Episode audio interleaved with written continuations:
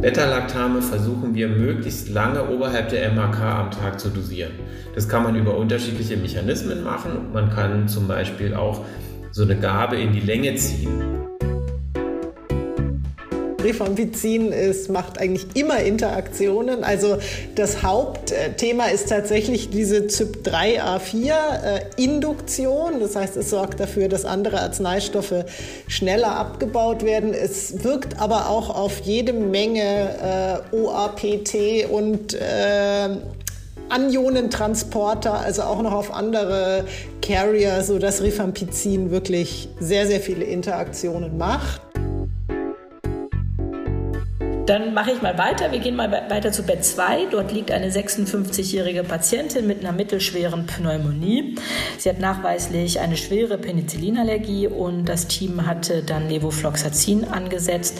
Und als Begleitmedikation erhält sie noch Amlodipin, Ramipril bei einer Hypertension, also einem Bluthochdruck, bekommt Atorvastatin bei einer Hypercholesterinämie und wegen der Osteoporose Calcium und Vitamin D. Und nach drei Tagen immer noch keine Besserung Ernährung. Was könnte denn da der Grund dafür sein?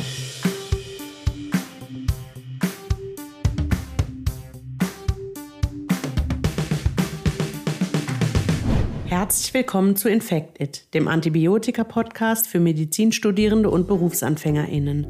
Infect It ist eine Charité-Produktion im Rahmen von RAI Students, einem Projekt von Infect Control. Mein Name ist Sandra Schneider, ich bin Internistin und wissenschaftliche Mitarbeiterin im Institut für Hygiene und Umweltmedizin der Charité. Gemeinsam mit Medizinstudierenden bespreche ich in jeder Folge ein Thema aus der Infektionsmedizin mit einer Expertin oder einem Experten. Diesmal sogar gleich mit dreien. Heute geht es um pharmakologische Aspekte der Antibiotikatherapie. Anhand von fünf klinischen Fällen aus interdisziplinären ABS-Visiten besprechen wir Aspekte wie Zeit- oder Konzentrationsabhängigkeit von Antibiotika, die orale Bioverfügbarkeit, den Stellenwert von Spiegelbestimmungen sowie spezifische Wechselwirkungen einzelner Wirkstoffe oder Wirkstoffgruppen, wie zum Beispiel Chelatbildung, Enzyminduktion oder das Serotoninsyndrom und einiges mehr. Die Aufnahme stammt vom 20. Juni 2022. Viel Spaß beim Zuhören.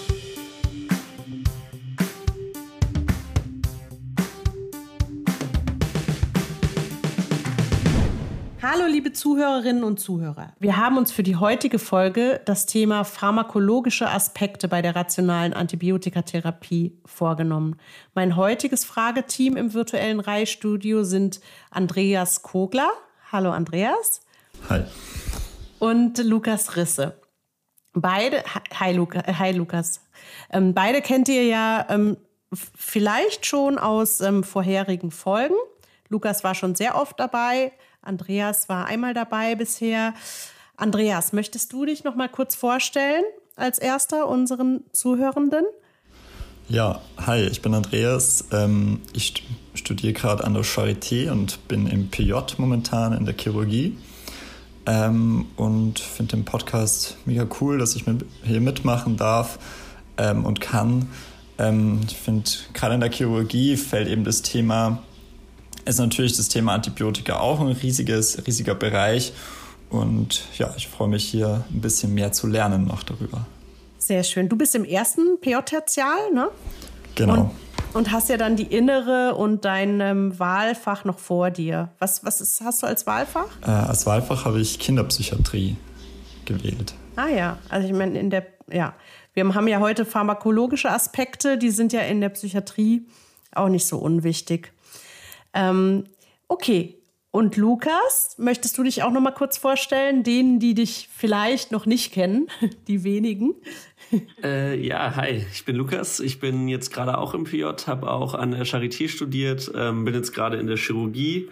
Ähm, genau, das ist jetzt aber bald vorbei und dann geht's in die Innere und dann komme ich der Infektiologie ja noch mal näher. Da freue ich mich auch schon okay, drauf. Sehr schön.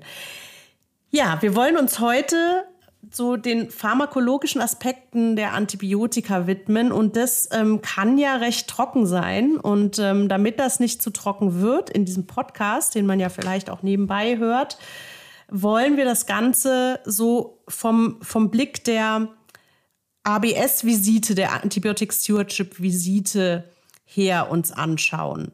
Äh, bei einer ABS-Visite, ähm, da ist neben äh, dem Infektiologen, der Infektiologin, sind da ähm, im, im guten Fall sind da ähm, ApothekerInnen dabei, ähm, vielleicht auch MikrobiologInnen und ähm, vielleicht auch HygienikerInnen. Aber in vielen Häusern ist es mittlerweile so, dass so das Kernteam die ähm, Infektiologen und die Pharmazeuten sind.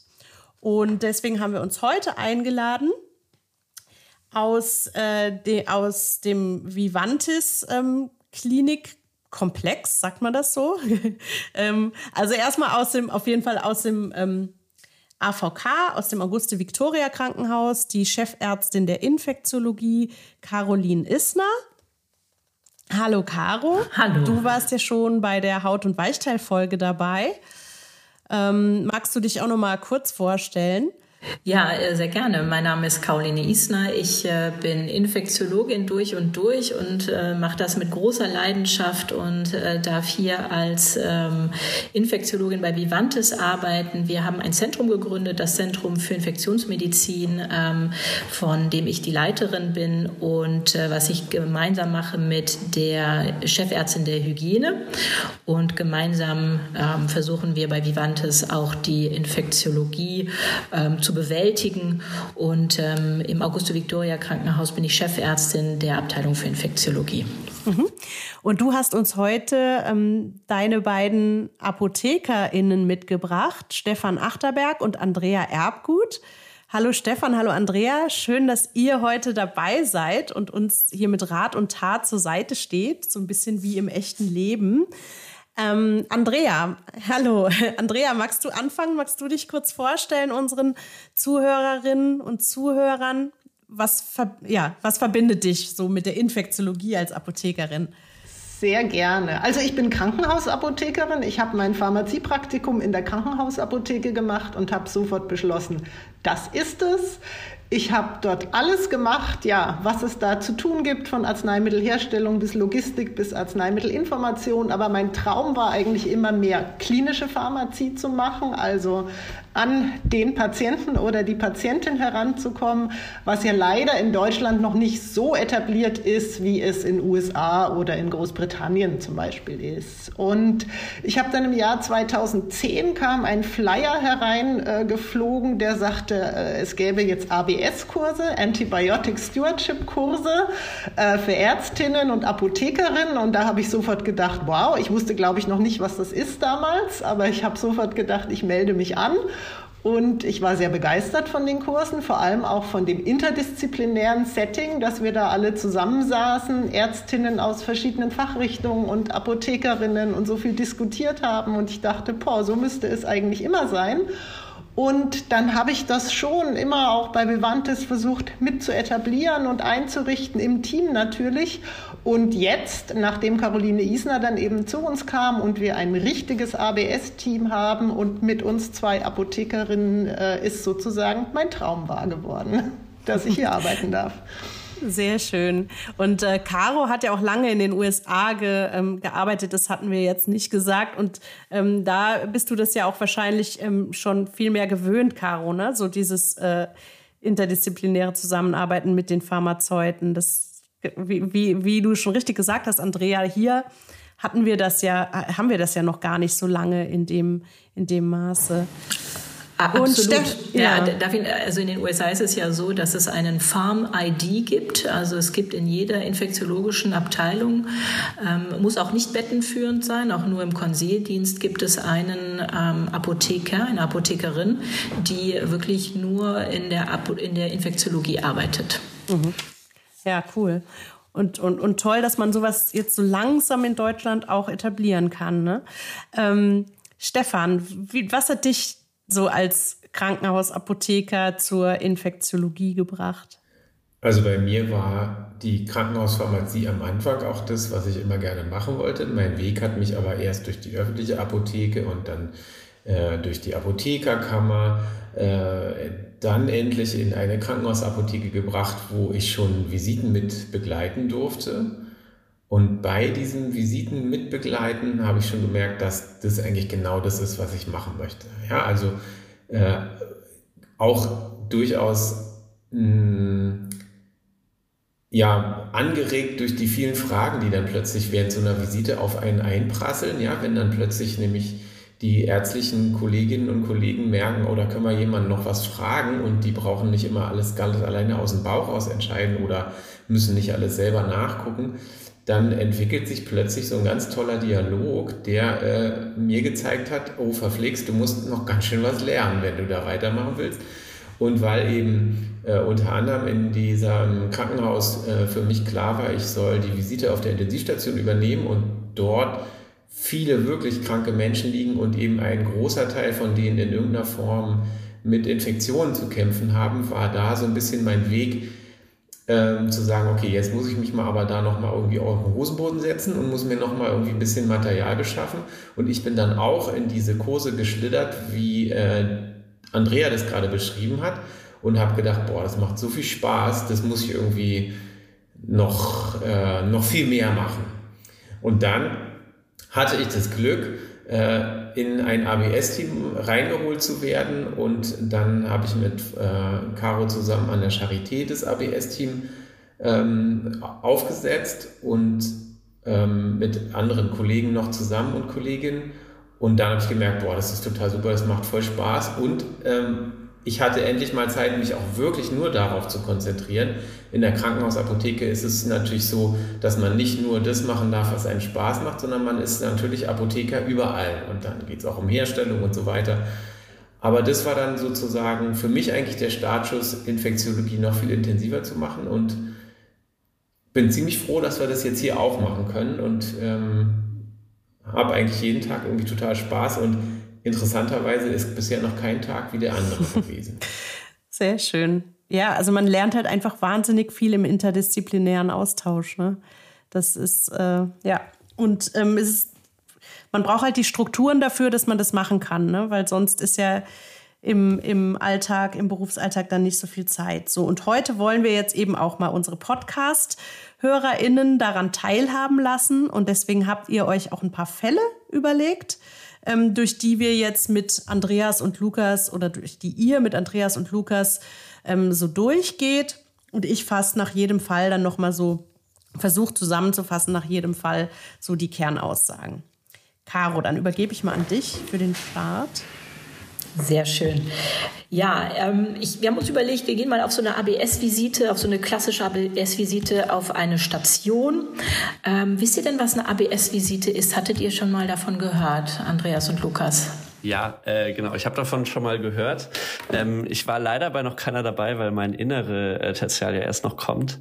Ähm, genau. Also letztlich guckt man sich da zusammen die äh, an die Verordnungen, ähm, also die Medikamentenverordnungen an und am besten interdisziplinär und schaut, ob ähm, man da noch was verbessern kann und äh, was quasi das Beste für den Patienten oder die Patientin ist. Genau, sehr gut. Besser hätte ich es gar nicht sagen können.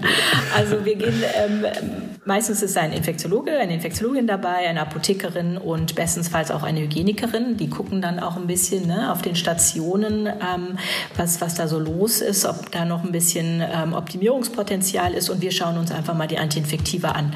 Genau, und wir bereiten uns meistens immer darauf vor und gucken immer, bekommt der Patient Antiinfektiva oder nicht. Und ähm, wenn ja, schauen wir uns dann an, welche und ob das alles so sinnvoll ist aus unseren, ähm, in unseren Augen und ähm, schauen uns auch meistens die Mikrobiologie an, noch mit den Mikrobiologen zusammen. Dann nehme ich euch mal mit. Ähm, wir schauen uns mal das Bett 1 an. Da liegt äh, ein Patient, 33 Jahre, mit einem Psoas-Abszess und in der Blutkultur wächst Staphylococcus aureus. Passt das ungefähr? Kann man sich das vorstellen, dass Staph aureus sowas macht? Ihr hattet ja schon das Thema Staph aureus, ne? Ja, ne, passt alles wunderbar. Und das Team hat Flugloxacillin zwei Gramm viermal täglich angesetzt. Und dann gucken wir immer, ne, wann die das angesetzt haben. Hier war es um 8 Uhr, um 12 Uhr, um 17 Uhr und um 21 Uhr. Und ähm, ja, dann richte ich gleich mal meinen virtuellen Blick zu den Apothekerinnen und die können sicherlich äh, etwas dazu sagen. Also aus äh, meiner Sicht wäre äh, für euch beide sicherlich interessant zu, äh, zu gucken, wie ist denn die Dosierung äh, der Medikamente angesetzt? Würdet ihr die so stehen lassen oder könnte man an der Dosierung noch was optimieren? Guckt euch mal den Zeitverlauf an. Ähm, ich könnte mir vorstellen, dass das vielleicht ein bisschen zu wenig ist. Kann das sein? Ja. Okay. Ähm, also, weil ich meine, ähm, Flucloxacillin auf Staphylococcus aureus ist ja prinzipiell erstmal gut. Genau. Also, das ist ja äh, ein Antibiotikum, was gegen Staph aureus wirkt. Mhm. Ähm, ich glaube, man könnte es ein bisschen häufiger machen. Genau. Damit, also wenn man ja schon relativ viel geben muss. Genau, wenn ihr euch anguckt, ähm, Caro hatte die Zeiten ja gerade gesagt, ne, dann ähm, haben wir in der Nacht, wenn ich das jetzt noch richtig im Kopf habe, so ein bisschen so eine Lücke. Ne? Und mhm. ähm, zum einen ähm, wollen wir natürlich die Lücke füllen, du hast recht, man würde wahrscheinlich auch eher höher dosieren, gerade wenn man den Patienten jetzt in einem schwerkranken Zustand vor sich hat. Ähm, Im Verlauf der Therapie kann man sicherlich äh, über eine Dosisanpassung nochmal nachdenken wenn die Nierenfunktion in Ordnung ist. Aber hier würde man natürlich gucken, dass man versucht, es wirklich ähm, sechsmal am Tag zu geben mit zwei Gramm alle vier Stunden, ähm, damit bei dieser besonderen Art der antiinfektiver Ebene ähm, ein Effekt zum Tragen kommt, der praktisch das Maximum aus dem Medikament rausholt, die absolute tollste Tötungskinetik, wenn man so will, für die Bakterien darstellt Habt ihr schon mal was davon gehört, wie so PK-PD-Parameter, also Pharmakokinetik, Pharmakodynamik-Parameter von Substanzen eine Rolle spielen bei der Dosierungsauswahl? Ähm, also ich glaube, bei der Pharmakokinetik ist es natürlich wichtig zu sehen, ähm, wann wirkt das Antibiotikum, wann wird es aufgenommen, dass man quasi bestenfalls das immer so gibt, dass immer äh, Antibiotikum im Kreislauf quasi ist das ähm, dazu führt, dass der, dass das ähm, Bakterium wirkungsvoll bekämpft wird. Ja, genau. Und da gibt es interessanterweise bei den unterschiedlichen Antibiotikaklassen unterschiedliche Ansätze. Und jetzt haben wir hier eins von den Medikamenten, ein sogenanntes Beta-Lactam, was ähm, seine optimale Abtötungskinetik dadurch erwirkt, dass es praktisch, wenn du dir vorstellst, dass du für ein bestimmtes Bakterium eine minimale Konzentration an Substanz brauchst, damit es abgetötet wird, versuchen wir jetzt bei dieser Sorte äh, Antibiotikum so viel Zeit wie möglich oberhalb genau dieser minimalen Konzentration zu verbleiben. Und dann erreicht man das eben durch eine sehr häufige Gabe, wie du gerade schon beschrieben hast. Also möglichst gucken, dass immer genug Substanz den Tag über da ist und damit wir praktisch einen dauerhaften Beschuss des Antibiotikums haben. Ähm, das liegt an unterschiedlichen Situationen, aber hier war genau richtig, dass man guckt, Beta-Lactame versuchen wir möglichst lange oberhalb der MHK am Tag zu dosieren. Das kann man über unterschiedliche Mechanismen machen. Man kann zum Beispiel auch so eine Gabe in die Länge ziehen. Ja, dass man vielleicht nicht nur eine halbe Stunde Sorry. das Ganze einlaufen lässt. Kurze ja. Frage, MRK, was ist das für ein MHK? MHK, MHK da habe ich vielleicht ein bisschen genuschelt. Ja. Das heißt minimale Hemmkonzentration. Das heißt also die minimale Konzentration, die ich brauche von einer Substanz, um das Bakteriumwachstum in irgendeiner Form äh, zu beeinflussen. Ja, so ganz, ganz grob gesagt. Und äh, bei den Beta-Lactamen versuchen wir das durch entweder eine Gabe, die wir so ein bisschen in die Länge ziehen, ja, dass wir die Infusion nicht über eine halbe Stunde nur reinlaufen lassen, sondern über drei oder vier Stunden. Dann wird zwar, wenn du dir die Kurve vorstellst, die Spitze der Kurve gar nicht so hoch wie normalerweise. Wenn du es nur eine halbe Stunde reinlaufen lässt, hast du ja sehr schnell ein dolles Anfluten der Substanz, sondern dieses dolle Anfluten wird dann ein bisschen schwacher aber dafür ziehen wir praktisch die Kurve in die Breite und bleiben damit viel länger oberhalb dieser Konzentration, die wir erreichen müssen. Und dann gibt es Substanzen, da macht man das nicht so. Da muss man eher gucken, dass man schnell einen hohen Spiegel hat und darüber praktisch die optimale Abtötung erreicht. Also zum Beispiel Aminoglycoside oder so ein Zwischending Daptomycin zum Beispiel oder sowas. Ähm, da guckt man dann eher, dass man die Infusion nicht zu lange macht, sondern eben möglichst schnell viel drin hat. Andreas.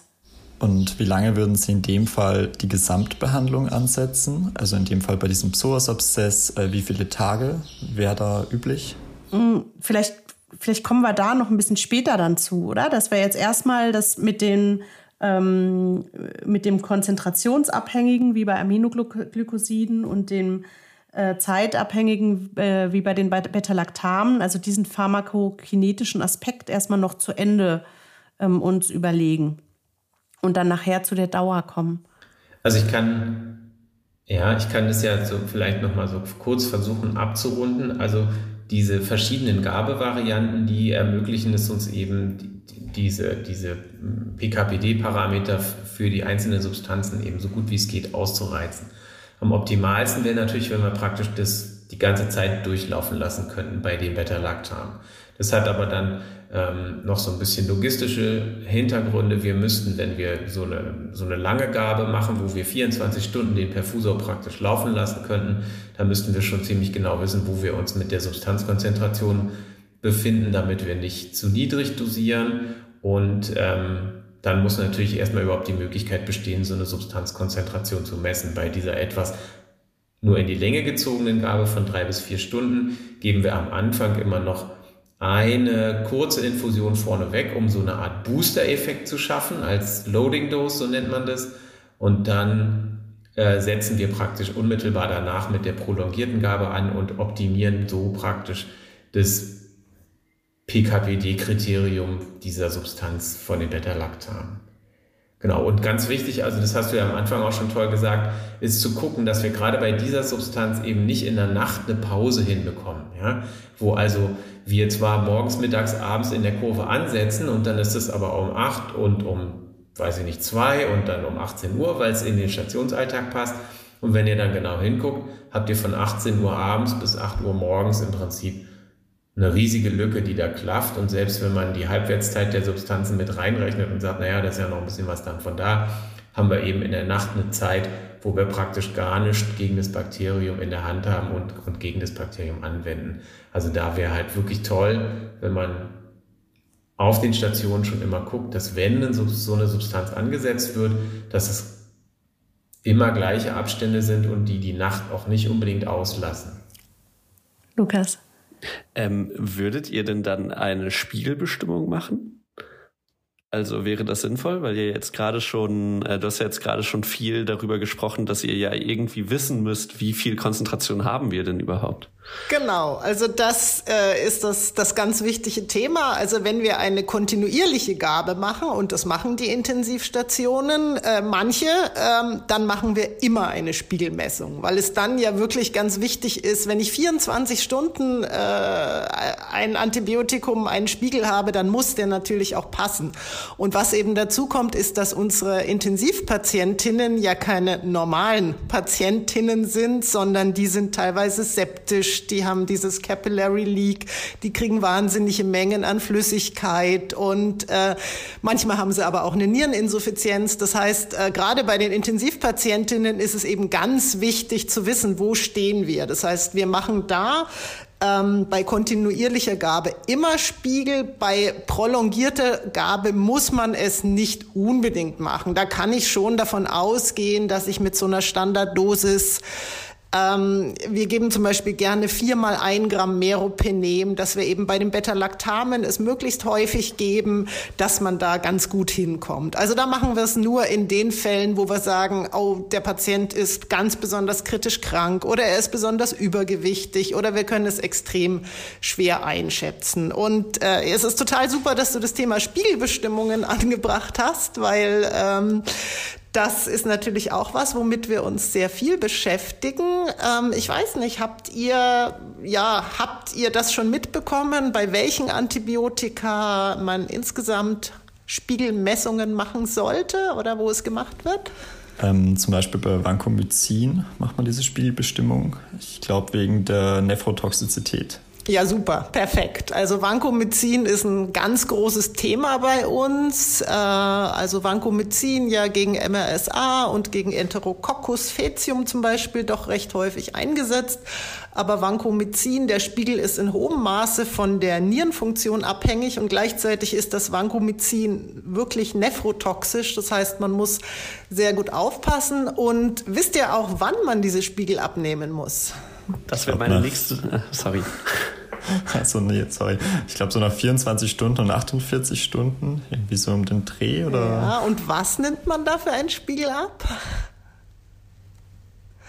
Also das ist jetzt wirklich schon fortgeschrittene Frage, das muss ich wirklich sagen. Das ist bin ich raus. ja, also das ist eben tatsächlich die Kunst, dass es nicht nur darauf ankommt, Antibiotikaspiegel zu messen, sondern auch noch sie zum richtigen Zeitpunkt zu messen. Also wenn wir noch mal kurz zurückgehen und auf der Intensivstation ein Beta-Lactam-Antibiotikum kontinuierlich geben oder auch Vancomycin kann man dort auch kontinuierlich geben, dann ist es natürlich egal. Dann kann ich den Spiegel messen messen, wann es mir gerade passt.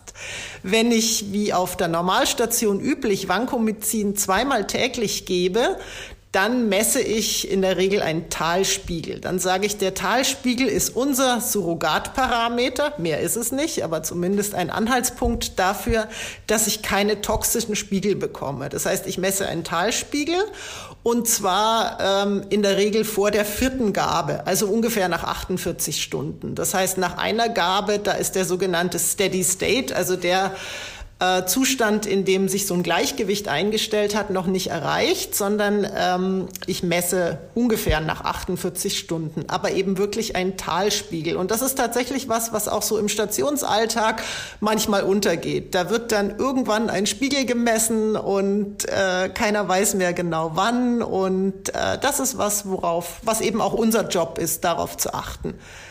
Genau. Und das ist aber tatsächlich von Antibiotikum zu Antibiotikum unterschiedlich.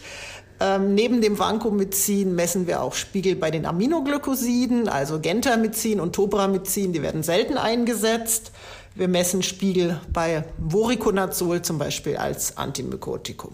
Okay, ich, ich würde jetzt mal versuchen, weil das war jetzt schon ähm, ganz schön viel, was wir jetzt hier ähm, auch angerissen haben. Ich würde jetzt mal versuchen, kurz die Punkte zusammenzufassen, die wir jetzt äh, bei diesem Fall ähm, angerissen haben. Und vielleicht können wir dann äh, zu den einzelnen Punkten nochmal ähm, äh, noch mal ein paar Fragen ähm, nochmal abschließend ähm, stellen, um, um, das, um, das, um die Themen dann ähm, quasi äh, abzuschließen. Wir haben ähm, oder ähm, Stefan, du hattest ähm, äh, darüber gesprochen, dass es bei den Beta-Lactamen ähm, wichtig ist, dass ähm, die ähm, Konzentration des, also die Wirkstoffkonzentration möglichst lange über der MHK ist, über der minimalen Hemmstoffkonzentration. das heißt, wir sprechen hier von ähm, zeitabhängigen äh, Gaben, kann man das so ja. sagen? Genau. Also das ist sozusagen die, die, die zeitabhängige Kinetik der Antibiotika, genau. da gehören die Beta-Lactame dazu. Genau. We welche Gruppen gehören da noch dazu? Ja, also zum Beispiel würde man Clindamycin da mit reinrechnen noch mhm. und ähm, auch Phosphomycin kann man sich durchaus da vorstellen in der Gruppe. Okay, und Beta-Lactame sind ja die, die man halt sehr, sehr häufig ähm, einsetzt. Genau. Und um sozusagen das zu erreichen, dass eben möglichst lange sozusagen diese Spiegel hoch sind, äh, gibt es verschiedene Herangehensweisen. Entweder, dass man ähm, häufig auf der Normalstation jetzt häufig das Antibiotikum gibt, keine Nachtlücke lässt sozusagen. Beim Flugloxacillin sind wir da sogar dann bei sechsmal bei den schweren Infektionen, sechsmal pro Tag. Genau. Ähm, oder dass man ähm, prolongierte Gaben macht. Das macht man ja ganz gern bei den Carbapenemen, dass man da halt, ähm, wenn man die jetzt dreimal am Tag macht, dass man dabei Infusionen macht, die über ein, zwei Stunden dann gehen. Oder dass man sogar auf der Intensivstation zu kontinuierlichen Gaben kommt, ähm, wo man dann aber ähm, Spiegel bestimmen muss. Zu den Spiegeln kommen wir dann ähm, gleich nochmal. So, das, das ist sozusagen dieser Themenkomplex der zeitabhängigen Antibiotika und dann gibt es auf der anderen Seite die konzentrationsabhängigen Antibiotika, wo man halt eine sehr hohe Konzentration ähm, erreichen muss. Ähm, das darf dann aber kurz sein. Ähm, die muss man nicht so häufig geben, aber dann hoch genug dosieren, wenn ich das richtig verstanden habe. Und da hattet ihr ähm, Aminoglycoside genannt, ähm, als, als typische Vertreter und äh, Daptomycin als etwas, was so ein bisschen dazwischen ist, also zwischen den ähm, Konzentrations- und den Zeitabhängigen. Also, dass man diese beiden Kinetiken weiß. Ähm, Jetzt ähm, waren wir ja bei diesem Fall. Ähm, wir waren sozusagen bei dem Flugloxacillin, ähm, bei diesem Patienten.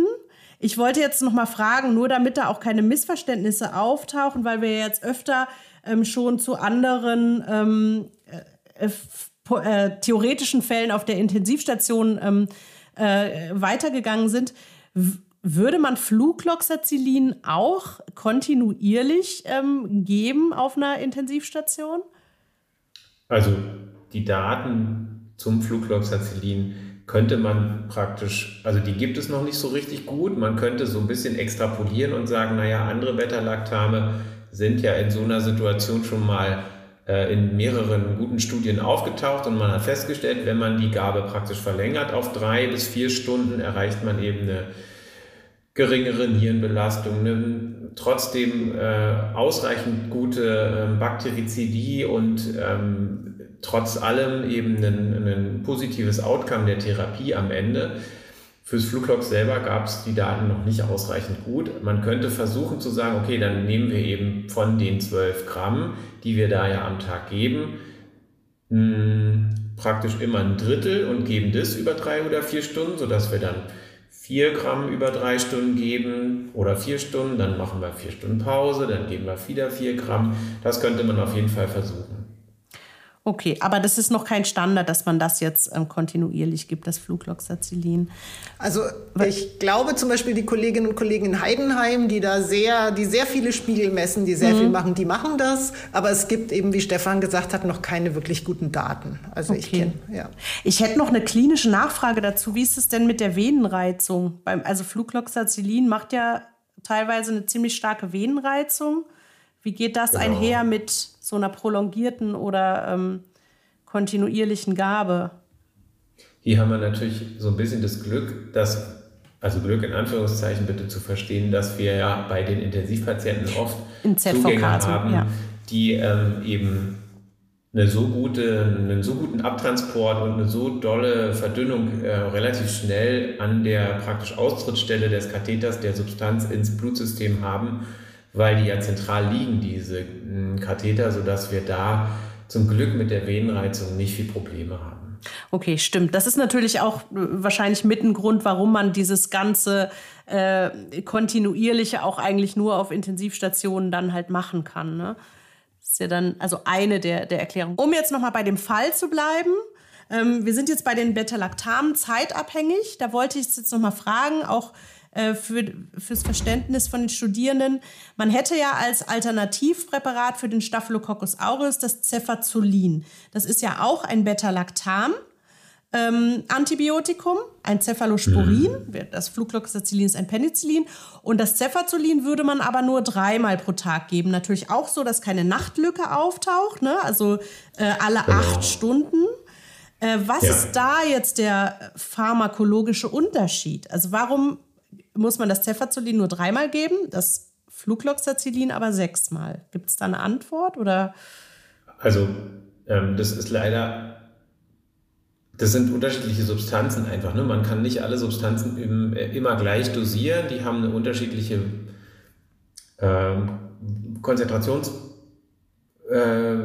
Ähm, die brauchen unterschiedlich viel Substanz, wenn man dann nachher sich Bakterien anguckt und die, die kann man ja so austesten. Ne? Man kann also gucken, wie hoch muss ich irgendeine bestimmte Substanz dosieren, damit das Bakterium abstirbt. Ja, und da zeigt sich eben, dass in den Zulassungsstudien, da machen die ja auch so Dosisfindungstests. Ähm, ja, wenn, wenn so ein Arzneimittel auf den Markt kommt, dann macht man so richtig Studien, die sich nur um die Dosierung kümmern.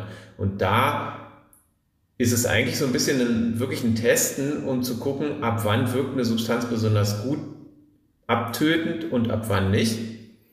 Und daraus ergibt sich dann am Ende eine Dosierung, die die, die, die herstellende Firma empfiehlt. Ja? Und das heißt bei, bei anderen, bei, bei den Substanzen ähm, unterschiedlich hoch. Und dann kann man eben noch einen zweiten Weg gehen und kann sagen, jetzt gucken wir mal, ab wann meine Substanz für eine Bakterie eben giftig wird und dann rechne ich mir daraus praktisch die Dosierung aus. Aber hat, naja, hat es auch was mit, also die, die Frage ist, warum kann man denn dann äh, Cefazolin nicht auch einfach die halbe Dosierung äh, sechsmal am Tag geben? Das wäre die Frage.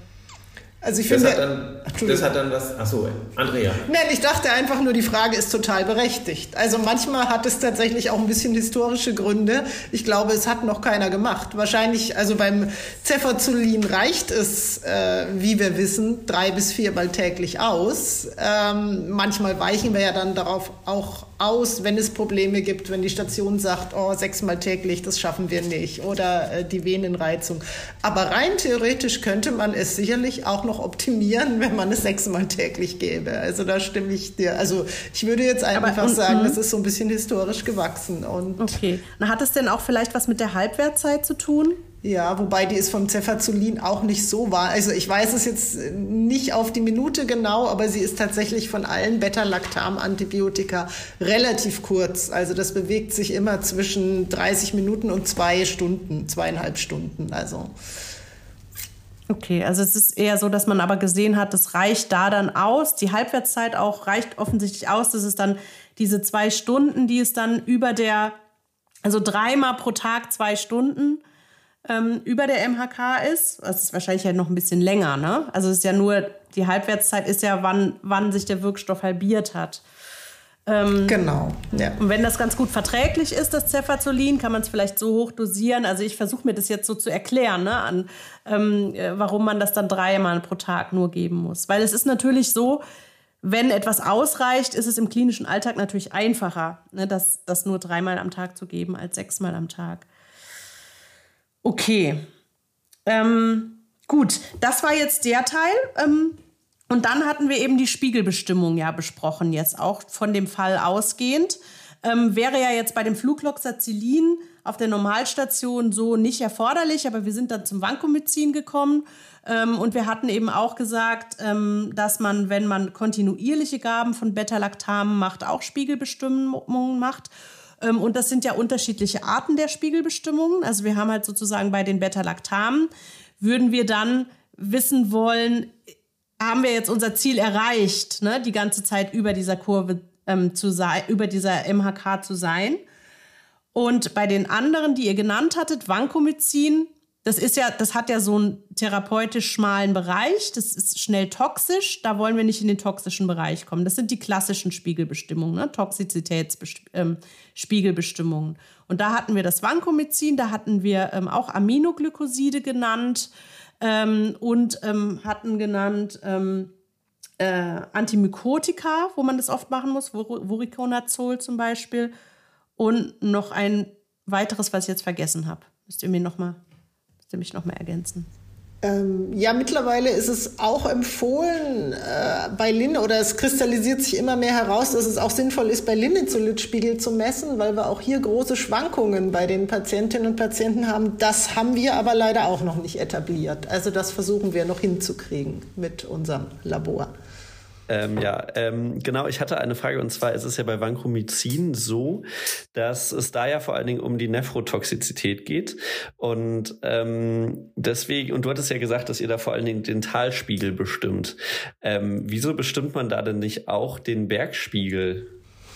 Ähm, na, man weiß aus Untersuchungen, dass der tatsächlich der Talspiegel, also dass die Gefahr besteht, dass das Antibiotikum kumuliert, dass es sich quasi anhäuft und dass dadurch die Nephrotoxizität bedingt ist, dass es quasi nicht gut genug ausgeschieden wird und mein Talspiegel sozusagen jeden Tag ein bisschen höher wird. Und das ist in dem Fall ähm, tatsächlich das Bestimmende. Du hast aber recht, also man könnte garantiert einen ganzen Podcast über Spiegelbestimmungen von Vancomycin äh, machen. Auch eine Spitzenspiegel, wenn man ganz perfekt sein soll, will. Es gibt quasi äh, neue Berechnungen oder eine Berechnung nach AUC, also nach der Fläche unter der Kurve, dass man sagt, ich will eigentlich die ganze Fläche wissen. Ich will wissen, wie hoch bin ich und wie niedrig. Dafür muss man wiederum zwei Spiegel messen und muss kinetische Modelle machen. Aber das ist dann sozusagen wirklich für Fortgeschrittene. Also wenn wir sagen, wir machen es pragmatisch und relativ basic, dann messen wir eben den Talspiegel, um sicher zu sein, dass vor der nächsten Gabe das Antibiotikum sozusagen wieder abgesunken ist auf einen nicht toxischen Bereich. Also ist bei Vancomycin quasi gar nicht die großen Spitzen die Gefahr, sondern die lang anhaltende Nephrotoxizität. Genau. Ah, okay. okay. Super, vielen Dank. Ja, wichtige Frage, weil Vancomycin ist ja auch noch ähm, sehr häufig im Einsatz. Ne? Auf also auf den Intensivstationen. Genau, und Andreas, jetzt, äh, jetzt kannst du kommen mit deiner Frage, würde ich sagen. Das kommen wir ne, zum nächsten Punkt dieses Falles. Wie lange, du wolltest, du ah. wolltest wissen, ne? wie ja. lange man das geben muss. Genau, genau, wie lang eigentlich der Zeitraum ist, wo man dann zum Beispiel Flugloxacillin ähm, ansetzt. Wenn man das dauerhaft auf einer Dosis hält oder halten will, äh, wie viele Tage da normal sind eigentlich. Ja, dazu kann ich mich ja äußern. Dann als Kliniker meistens ähm, behandeln wir zwei Wochen intravenös ähm, ab der ersten negativen Blutkultur, je nachdem auch wie der klinische Verlauf ist. Und ähm, wenn es so ein, größere Abszesse sind, die müssen natürlich auch trainiert werden. Dann richtet sich die Therapie auch ein bisschen danach. Aber so grob kann man sagen, so zwei Wochen intravenös. Und ähm, dann versuchen wir auch zu oralisieren. Äh, meist so bei so einem Abszess so zwischen noch vier und acht Wochen oraler Therapie, wenn der Knochen noch ähm, affektiert ist, also wenn der Knochen noch mit betroffen ist, so eine Spondylodiszitis oder eine Spondylitis oder eine Osteomyelitis, dann ähm, machen wir meistens tatsächlich immer noch zwölf Wochen Therapie bei einem Staph aureus. Und ähm, genau, und bei der oralen Therapie achten wir natürlich auch auf welches, Anti also nach der Art des Antibiotikums und ähm, was meint ihr, was da wichtig wichtig ist, wenn wir auf eine orale Therapie übergehen? Äh, wahrscheinlich sowas wie der First-Pass-Effekt. Ja, genau, der First-Pass-Effekt, genau, und nennt man auch die orale Bioverfügbarkeit. Die orale Bioverfügbarkeit, genau. Also das ist für uns ganz wichtig, dass wir da äh, Mittel haben, die eine gute orale Bioverfügbarkeit haben. Und meistens oralisieren wir dann auf Cotrim oder Doxycyclin äh, bei solchen Patienten mit einem Staph aureus. Genau. Genau, wenn ich da vielleicht noch kurz einhaken darf, das ist ja gerade so eine, ich sag mal, Falle in Anführungszeichen. Der Patient bekommt Flugloxacillin IV es gibt auch Flucloxacillin-Kapseln und der Reflex liegt natürlich nahe zu sagen, naja, ich never change a winning team, ich mache jetzt das Gleiche, was ich IV gemacht habe, auch oral. Habt ihr da vielleicht eine Meinung dazu? Ja, das ist, also ich weiß ehrlicherweise gar nicht, wie das jetzt mit der oralen Bioverfügbarkeit bei Flucloxacillin ist, aber ähm, das kann ja natürlich dann zum Problem werden. Wenn man quasi die gleiche Dosis dann plötzlich oral gibt, äh, dann kommt ja gar nicht mehr dasselbe an. Genau, also beim, äh, das ist tatsächlich ein Nachteil von den Beta-Lactamen, muss man so ein bisschen sagen, so sehr wir sie schätzen, dass ähm, sie teilweise nicht so gut oral bioverfügbar sind. Also beim Flucloxacillin sind es ungefähr 50 Prozent. Und das große Problem ist auch, dass sie, wenn wir sie oral einnehmen, die gastrointestinale Verträglichkeit ist nicht so gut. Und die übliche Dosis für Flucloxacillin-Kapseln sind dreimal ein Gramm. Und ihr seht schon, wir geben IV 12 Gramm am Tag und oral dann dreimal ein Gramm. Das ist zugelassen. Also wir verwenden es eigentlich gar nicht, aber man kann es theoretisch mal machen bei einem leichten Haut- und Weichteilinfekt oder äh, ich glaube, es war in der Leitlinie für Nasenfurunkel, aber man kann keine Blutstrominfektion mit Flucloxacillin Kapseln weiter behandeln. Und ja, wie Caroline schon gesagt hat, wir geben dann Cotrim oder Doxycyclin, die sehr gut bioverfügbar sind. Ähm, andere Substanzen, ich hoffe, ich mache jetzt nicht schon wieder einen zu großen Schlenker, andere Substanzen, die auch sehr gut bioverfügbar sind, wenn wir bei diesem Wort sind, das sind die Chinolone, auf die kommen wir später noch, also äh, Ciprofloxacin, Moxifloxacin und Levofloxacin, die haben ja durchaus einige Nachteile, aber sie sind sehr, sehr gut oral bioverfügbar und man gibt sie in den gleichen Dosen, indem man sie auch IV gibt. Also da kann man diesen Switch machen. Und das finde ich eben eine sehr, sehr wichtige Sache, was auch unser Job ist, bei der Oralisierung eben immer darauf zu achten, nicht nur auf die klinischen Kriterien, kann der Patient, die Patientin oralisiert werden, sondern auch welche Substanz, wie wird sie oral gegeben und welche Dosierung müssen wir dann nehmen. Okay, also dann würde ich diesen Punkt jetzt auch mal ähm, kurz zusammenfassen, was wir hier gesagt haben. Also ähm, wir haben ja hier auch zwei Aspekte bei dem Fall, ähm, zwei Diagnosen eigentlich. Die ähm, Staph aureus Bakteriämie, die ihr jetzt, glaube ich, hier als unkompliziert ähm, erstmal eingestuft habt, wenn ich das richtig verstanden habe. Äh, und dann da, ja, ja, ja das ist halt schwierig. Ne? Das also, ist wirklich schwierig. Also mh. eigentlich ist es eine komplizierte Staph aureus Bakteriämie, ja. aber wir machen nicht per se immer vier Wochen tatsächlich bei uns. Ähm, wenn es geht, versuchen wir schon frühzeitig zu oralisieren, wenn der Abszess trainiert ist und frühestens aber nach zwei Wochen. Aber man kann, es ist, man kann auch ein Argument dafür finden, noch ein bisschen länger intravenös zu machen. Vor allem, wenn der Patient sowieso im Krankenhaus liegt, machen wir meistens sowieso auch die intravenöse Therapie weiter. Ähm, wenn Flucloxacillin manchmal nicht geht, weil die Patienten eine schwere Hypernatriämie entwickeln oder ähm, wirklich dann überwässert sind, dass wir dann auf Cefazolin umsteigen und ähm, switchen dann auf oral, wenn er dann kurz vor der Entlassung ist. Ne? Das kann auch, das kann auch passieren. Aber wie gesagt, man könnte frühestens, äh, dürfte man nach zwei Wochen äh, oralisieren, wenn aber der klinische Verlauf es auch ähm, erlaubt. Bei der unkomplizierten ähm, Staph aureus Bakteriämie. Bei der ja, bei der unkomplizierten, aber wie gesagt auch mal bei der komplizierten. Also wir rechnen ja ab der ersten negativen Blutkultur und wie gesagt, wenn der Abszess dann auch trainiert ist, das wäre eine komplizierte mhm. und es einen guten Verlauf hat, dann ist es tatsächlich auch mal möglich zu oralisieren tatsächlich nach zwei Wochen. Aber die Leitlinien und ähm, einige Kliniker machen es vier Wochen.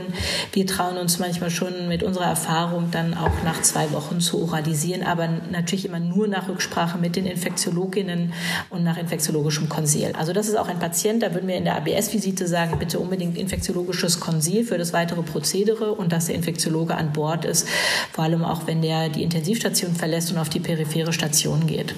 Okay, gut. Und ähm, jetzt also sozusagen der, der Abszess muss auf jeden Fall weiter behandelt werden und da oralisiert er dann. Und dann haben wir über die orale Bioverfügbarkeit gesprochen, dass die halt bei äh, Beta-Lactam recht schlecht ist, also circa 50 Prozent hattet ihr jetzt gesagt im Schnitt. Und dass man da halt ähm, also so viel, wie man da für diese Infektion braucht, eigentlich gar nicht geben kann. Und dass man deswegen da ähm, auf andere Mittel dann umstellt. Und dass man eben äh, beim Umstellen von IV auf Oral eben immer schauen muss, wie gut ist die Bioverfügbarkeit, kann ich sozusagen bei der gleichen Wirkstoffklasse bleiben oder muss ich dann vielleicht aufgrund der Bioverfügbarkeit die Wirkstoffklasse wechseln? Würde ich jetzt mal als sozusagen äh, als Kernaussage da mit, mit rausnehmen. Genau, äh, ähm, wenn ich noch, äh, es ist nicht bei allen Beta-Lactam-Antibiotika so schlecht. Also Amoxicillin sind, glaube ich, 80 Prozent oder so. Es gibt schon äh, da auch ein bisschen, also Flucloxacillin ist besonders schlecht und Cefuroxim ist auch so ein Antibiotikum, da ist sie auch besonders schlecht mhm. und eine sehr große Diskrepanz. Das ist auch was, was wir nicht einsetzen. Ja, das versuchen wir auch oder haben wir schon in mehreren Podcasts auch adressiert, weil das ja äh, immer noch ganz gerne für teilweise für Atemweginfektionen ambulant genommen wird, dass man das Cefuroxim, also das Zweitgenerations ähm, nicht nimmt ähm, oral, ne? wegen der super schlechten Bioverfügbarkeit. Okay, dann ähm, kommen wir zum nächsten Fall, oder? Sehr schön. Dann mache ich mal weiter. Wir gehen mal weiter zu Bett 2. Dort liegt eine 56-jährige Patientin mit einer mittelschweren Pneumonie. Sie hat nachweislich eine schwere Penicillinallergie und das Team hatte dann Levofloxacin angesetzt. Und als Begleitmedikation erhält sie noch Amlodipin, Ramipril bei einer Hypertension, also einem Bluthochdruck, bekommt Atorvastatin bei einer Hypercholesterinämie und wegen der Osteoporose Calcium und Vitamin D. Und nach drei Tagen immer noch keine Besserung Essstörung. Was könnte denn da der Grund dafür sein? Das ist auch wirklich eine schwere Frage. Ich glaube, auch die meisten Assistenzärztinnen wissen das nicht, aber das ist eine wichtige Interaktion, die man auch kennen muss. Andreas. Also das hat, glaube ich, was damit zu tun, dass die Fluorquinolone so eine Chelatbildung vollziehen mit den, äh, genau, mit Kationen, glaube ich. Genau. Also ihr seid ja schon richtige Cracks da. Genau das ist der Fall. Wir haben äh, hier ja die Situation, dass die Patientin das Medikament per Os einnimmt, also als Tablette schluckt. Und ähm, da muss man genau das berücksichtigen, was du gerade gesagt hast. Ich versuche nochmal kurz zu erklären für, für die, die sich da noch nicht so richtig was darunter vorstellen können, äh, was es bedeutet. Wenn, wenn ihr euch das Molekül vom, äh, vom äh, Chinolon anguckt, dann gibt es da so besondere Stellen an dem Molekül, die, die sich gerne um positiv geladene äh, Teilchen herumdrapieren. Stellt euch eine Krebsschere vor, ja, wenn ihr, die hat ja auch so äh, zwei Enden praktisch, die immer so auf und zuschnappen können. Und so ähnlich ist es bei den ähm, Chinolonen an dem einen Teil des Moleküls auch. Das heißt, die legen sich super gerne um so mehrwertige Kationen herum. Also da würden wir drunter verstehen Calcium, Magnesium, Aluminium, Eisen, Zink unter anderem auch. Ne? Und dann kommt es zu so einem Chelatkomplex, genau wie du gerade gesagt hast. Und der ist dann am Ende eben so stabil, dass praktisch immer so zwei Scheren dieses gesamte Kation so abschirmen. Aber als blöder Nebeneffekt dabei ist eben, dass die Substanzen uns dann plötzlich gar nicht mehr bioverfügbar zur Verfügung stehen, ja, sondern die Substanzen bilden diesen riesigen Komplex und können dann praktisch gar nicht mehr antiinfektiv wirken, weil sie da in diesem Komplex so gebunden sind. Das heißt, wenn wir jetzt überlegen, zum Beispiel das Kalzium hier bei der Patientin, das ist praktisch wie so ein Rattenfänger oder wie so ein Fängermolekül, das schnappt sich dann zwei äh, Chinolonmoleküle und bindet die so fest, dass man die nicht mehr äh, verwenden kann in der antibiotischen Therapie. Ne? Dies ist dann im Magen, bildet sich dieser Komplex und der kann dann eben nicht mehr freies äh, Chinolon bedeuten, sondern dann haben wir keine Wirksamkeit. Und es geht sogar so weit, dass wir praktisch von einer eigentlich oralen Bioverfügbarkeit, die ja gut ist, 70, 80 Prozent oder noch mehr, bis zu einer Bioverfügbarkeit von nur noch 10 Prozent rutschen. Ja, also dann haben wir praktisch nur noch 10 Prozent Bioverfügbarkeit und damit ist natürlich dann keine Therapie mehr zu machen. Wir erreichen keine Wirkspiegel, sind subtherapeutisch und haben dann den blöden Effekt, dass zwar der Patient was einnimmt, aber eben wir auf der klinischen Effektseite keine Wirkung sehen. Genau, darf ich nochmal, wir haben dazu dann auch einen Satz immer in unserem Konsil stehen, ne, bei den Fluorchinolonen, da sagt immer Herr Achterberg und die Frau Erbgut sagen dann immer zu dem Team, ähm, bitte zwei Stunden vor dem Essen ähm, oder zwei Stunden nach dem Essen bitte nur die Einnahme von Fluorchinolonen ähm, einnehmen. Genau. Also so ein bisschen am schönsten wäre natürlich, wenn die Substanzen dann nüchtern eingenommen werden, weil man dann am sichersten sagen kann, in zwei Stunden ist die Substanz so weit äh, durch den Magen und äh, dann im Darm, dass so viel resorbiert ist, wie wir brauchen, um eine antiinfektive Therapie auch wirklich bewerkstelligen zu können. Ähm, da habe ich eine Frage. Also es wäre, ähm, weil es ja gerade auch um die Nüchternheit geht, Milch und Käse wären auch schon ein Problem. Genau. Also man muss gar nicht Calciumpräparate geben. Genau, also das ist leider der, also genau das ist ein ganz toller Aspekt, den äh, kann ich vielleicht als kleine Anekdote noch aus der öffentlichen Apotheke, wo ich mal angefangen habe, auch immer bringen, dass die Leute natürlich sagen, nein, nein, ich nehme das nicht, ich nehme das nicht mit Essen ein und so, ich trinke nur einen Kaffee dazu. Und dann ist natürlich in dem Kaffee die Milch drin und dann hat man genau diese Situation. Du gibst praktisch dann auch Kalzium noch dazu in einer undefinierten Menge in den Magen mit rein und dann spülen die natürlich die Tablette mit irgendwas runter und das reicht sogar schon ein sehr stark kalziumhaltiges Mineralwasser zum Beispiel, um da Schwierigkeiten zu verursachen. Ja, also am, am einfachsten ist wirklich Leitungswasser, wobei das Berliner Leitungswasser natürlich auch viel Kalzium enthält, aber ähm, im Prinzip ist es wichtig, dass dann die Substanz wirklich nüchtern genommen wird und dazu gehört, genau wie du gesagt hast, auch Käse, Joghurt, Quark, ähm, Butter oder, oder Milch eben, ne, alle Milchprodukte. Es gibt auch so Präparate, die die Magensäure absenken sollen, wenn man äh, an, äh, abpuffern sollen, wenn man so Sodbrennen und sowas hat. Und da sind auch oft so Silikate so drin, wo dann auch Aluminium zum Beispiel mit drin steckt.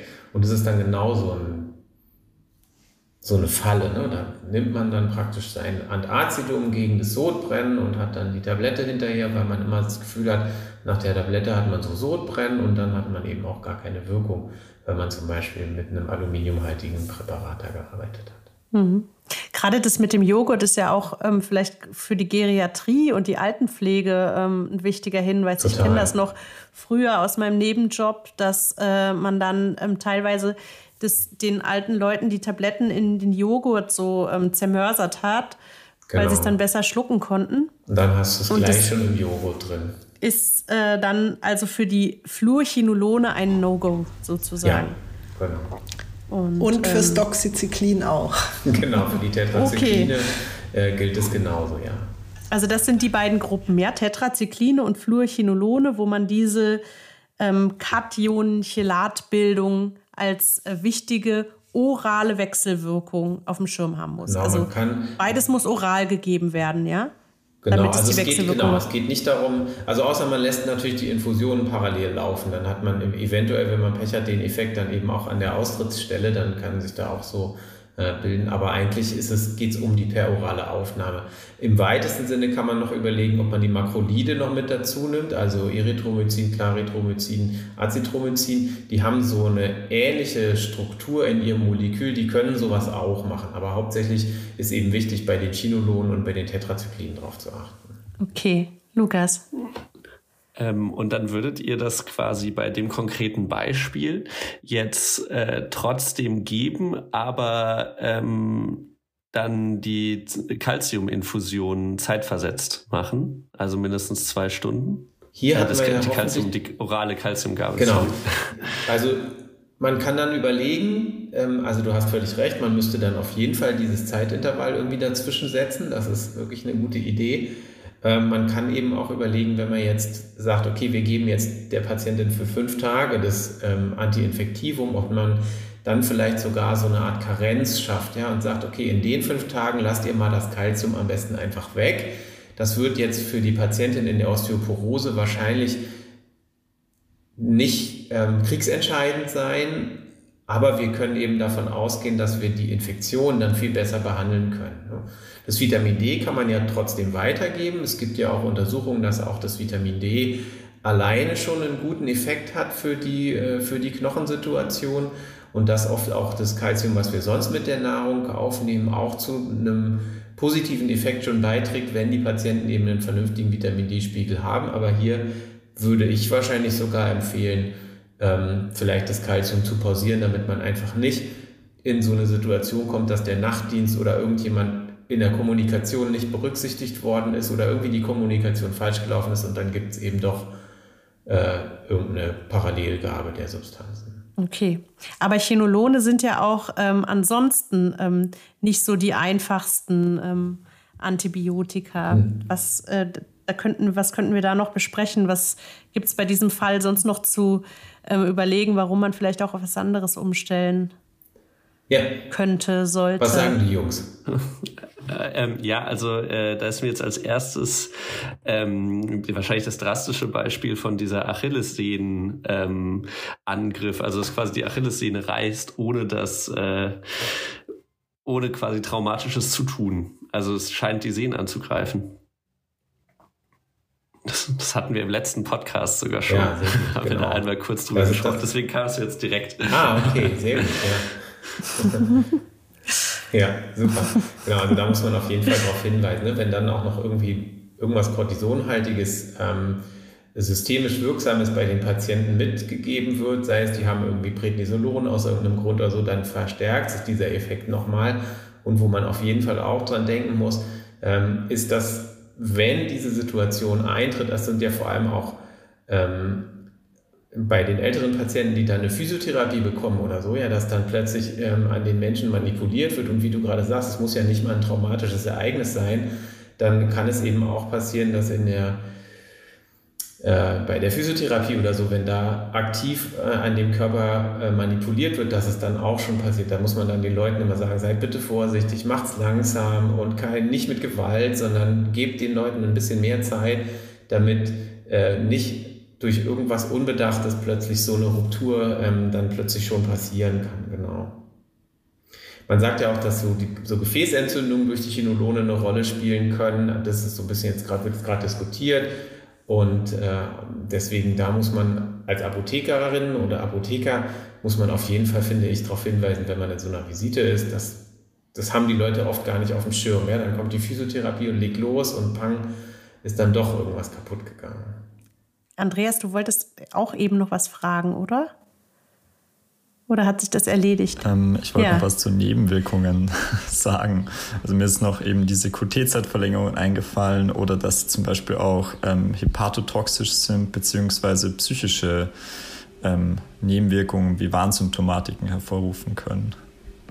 Genau, genau. Also ihr seid schon ganz schön beschlagen, ihr beiden. Das ist, äh, macht sehr großen Spaß. Genau, also die QT-Verlängerung. Ja, super. Da muss man natürlich darauf achten, gerade wenn noch andere Arzneimittel dazukommen, die auch so ein Potenzial haben. Ja, oft sieht man es gar nicht so sehr bei der Substanz alleine, aber wenn wir dann noch andere Substanzen mit dazu haben, die sowas machen können, dann sollte man schon ein bisschen gucken, man kann dann also ich schlage dann immer vor, schreibt mal bitte ein EKG vorher, damit ihr ungefähr seht, wie es bei den Patienten aussieht. Äh, und wenn dann die Substanz dazukommt und äh, ihr schreibt dann ein, zwei Tage später nochmal ein EKG, dann könnt ihr sehen, ob, wie die Substanz bei den Patienten reagiert. Wir sehen so eine QT-Verlängerung schon ab und zu. Jetzt zum Glück habe ich bisher zumindest keine lebensbedrohliche so entdeckt, irgendwie so Torsaden, wo dann das Herz so ganz doll verrückt spielt vielleicht. Aber ähm, also ich sage es immer schon gerne dazu. Okay. Ähm, dann würde ich mal zusammenfassen, was wir jetzt anhand dieses ähm, Falles mit dem äh, mit der Patientin mit dem Levofloxacin, das nicht gewirkt hat, besprochen haben. Wir haben sozusagen heraus, also das nicht für die Pneumonie jetzt ausreichend gewirkt hat. Ähm, wir haben sozusagen herausgefunden, dass das, äh, die Fluorchinolone ähm, eben diese, diese klassischen Nebenwirkungen oder diese, diese, diese Nebenwirkungen der ähm, Chelatbildung oral haben mit den Kationen also das heißt, Fluorchinolone nie mit äh, Calcium oder ähnlichem oral zusammengeben. Das gleiche gilt auch für äh, Tetrazykline ähm, und auch ähm, in gewissem Maße auch für Makrolide. Äh, dann haben wir noch über andere Nebenwirkungen gesprochen. Wenn man nämlich jetzt sowieso überlegt, ähm, gibt man jetzt erstmal dieses Antibiotikum weiter für die Pneumonie, ohne jetzt ähm, das Calcium, was diese Patientin auch als orale Medikation hatte. Oder stellt man vielleicht aus anderen Gründen auf ein anderes Medikament um? Da müsste man bei den Fluorchinolonen dann eben beachten, dass die diese Sehnenrupturen machen können, vor allen Dingen in Kombination mit, äh, mit Prednisolon, aber auch so. Und eben auch in Kombination mit dann zum Beispiel Physiotherapie. Also das wären Aspekte, worauf man achten müsste. Ähm, und dass die eben als äh, klassische Nebenwirkung diese QT-Zeitverlängerung haben, wo ähm, man vor allen Dingen auf Interaktionen auch achten muss mit anderen Medikamenten, die auch eine QT-Zeitverlängerung machen könnten. Ähm, und dass man eben auch gegebenenfalls ähm, vorher und währenddessen dann EKGs schreibt, um das monitoren zu können. Gut. Lukas. Tut mir leid, ich habe noch eine kleine Nein, Detailfrage. Gut. Ihr sollt ja auch. Ähm, die kam, die kam, hat gerade irgendwie nicht so richtig gepasst. Und zwar gibt es ja bei den Fluorchinolonen sowas wie das Ofloxacillin, das ein bisschen weniger ähm, diese Chelatbildung macht. Würde man dann vielleicht auch einfach äh, das umändern? Also dass man auf das Ofloxacin geht? Ähm, oder ist das dann trotzdem noch äh, zu viel Chelatbildung? Nee, das Ofloxacin ist, verwenden wir eigentlich gar nicht mehr. Okay. Das ist eines der älteren und das ist auch von Dosierung und Bioverfügbarkeit okay. nicht, nicht so gut. Also wir verwenden äh, Cipro, Moxi und Levofloxacin, je nach Indikation natürlich und je nach Erregerspektrum. Okay. Genau, wir waren ja hier bei der Pneumonie auch. Da, ja. Genau, da wäre das, da würde man ja die nach Leitlinien empfohlen dann ja, okay, am ehesten klar. verwenden. Aber so ist das, ne? Wenn man sowas liest man dann, das ist dann ja, so ein Lehrbuchwissen noch und dann ja. ist es ja, deswegen ist ja auch gut, dass du das fragst. Deswegen ist es nämlich als äh, Studierende und manchmal auch eben als Arzt gar nicht so äh, so leicht, sowas Gelesenes dann halt äh, halt klinisch einzuordnen. Okay, dann können wir ja zum nächsten Fall weitergehen, oder? Sehr gut, dann machen wir mal weiter. Gehen wir mal zu Bett 3. Ähm, dort liegt eine Patientin mit einer ZVK-assoziierten Infektion mit äh, VRE. Das ist Vancomycin-resistente Enterokokke, Enterococcus faecium. Und sie bekommt Linezolid und Ceftriaxon. Und bei der ABS-Visite fällt auf, dass sie seit heute delirant ist, schwitzt viel, der Blutdruck liegt bei 210 zu 100, die Herzfrequenz bei 120 pro Minute, hat große Pupillen. Was könnte hier passiert sein? Was meint ihr? Ja, also ähm, ich kann mir vorstellen, dass also Linezolid ist ja ein Mao-Hämmer. Ich weiß jetzt nicht genau, was für einer, Mao unspezifisch A oder B. Ähm, und dass so ein serotoninerges Syndrom hier hervorgerufen wurde. Ja, prima. Perfekt. äh, entdeckt. Also es ist ein MAO-A-Hämmer und wir haben hier ja eine Kombination mit äh, weiteren Substanzen, die äh, beim Serotoninhaushalt eine Rolle spielen. Und ähm, hier sorgen wir im Prinzip mit dieser Arzneimittelkombination dafür, dass im synaptischen Spalt, also an, dieser, an den Nervenzellenden, wo sich zwei Nervenzellen begegnen, ähm, dass einfach so viel Serotonin da ist, weil es zum einen nicht mehr aufgenommen wird durch äh, die äh, Begleitmedikation und dann eben auch vor allem auch gar nicht abgebaut wird durch das Linezolid. Und dann kommt man blöderweise eben in so eine Situation. Also ich habe einmal so ein äh, Serotonin-Syndrom erlebt. Das war sehr, sehr eindrücklich. Das war auch wirklich, also das ist dann oft wirklich auch lebensgefährlich. Ansonsten scheint es nicht oft aufzutreten, aber wenn man sowas einmal erlebt hat, also ich fand es zumindest damals als äh, in meinem ersten Jahr in der Klinik schon wirklich krass beeindruckend, wie arm der Patient am Ende da dran war. Ja, bloß weil wir ähm, bei der Medikation äh, eben diese Interaktionen sehen mussten. Also MAO, nochmal kurz ausgesprochen, steht für Monoaminooxidase. Richtig, oder? Genau, ja. Dann ja. gibt es, hatte, ja, ähm, hatte er gerade schon gesagt, wir haben ja im Prinzip zwei ähm, Typen. Wir haben eine MAO A und eine MAO B und da gibt es auch unterschiedliche Hemmsubstanzen und Linezolid hemmt hier jetzt die Monoaminoxidase A und sorgt eben eigentlich dafür, dass das Serotonin, was praktisch im synaptischen Spalt war und wieder aufgenommen worden ist in ein Axonende, ähm, dass das dann dort praktisch entweder in der Wiederverwendung bleibt oder eben abgebaut wird.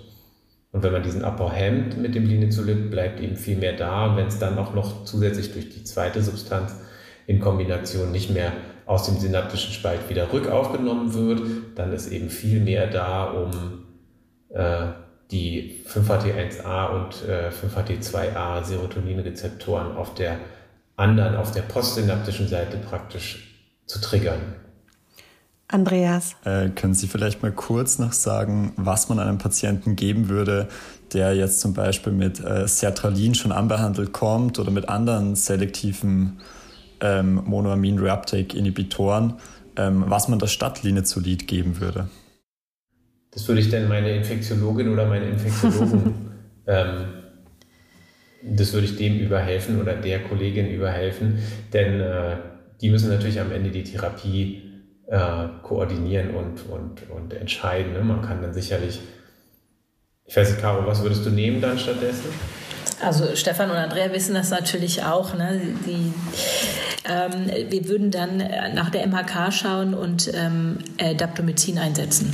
Na, wir würden das Ceftriaxon, in dem Fall würden wir das Ceftriaxon absetzen und Daptomycin anstelle hochdosiert geben, 10 Milligramm pro Kilogramm Körpergewicht einmal am Tag und würden natürlich einen ZVK-Wechsel vornehmen und genau und würden je nachdem, in was für einem Setting das ist, wenn das ambulant erworben ist, würde man auch ein TEE machen. Wenn das jetzt nur so kommunal erworben ist, muss man dann auch nicht unbedingt gleich ein TEE machen bei solchen Patienten.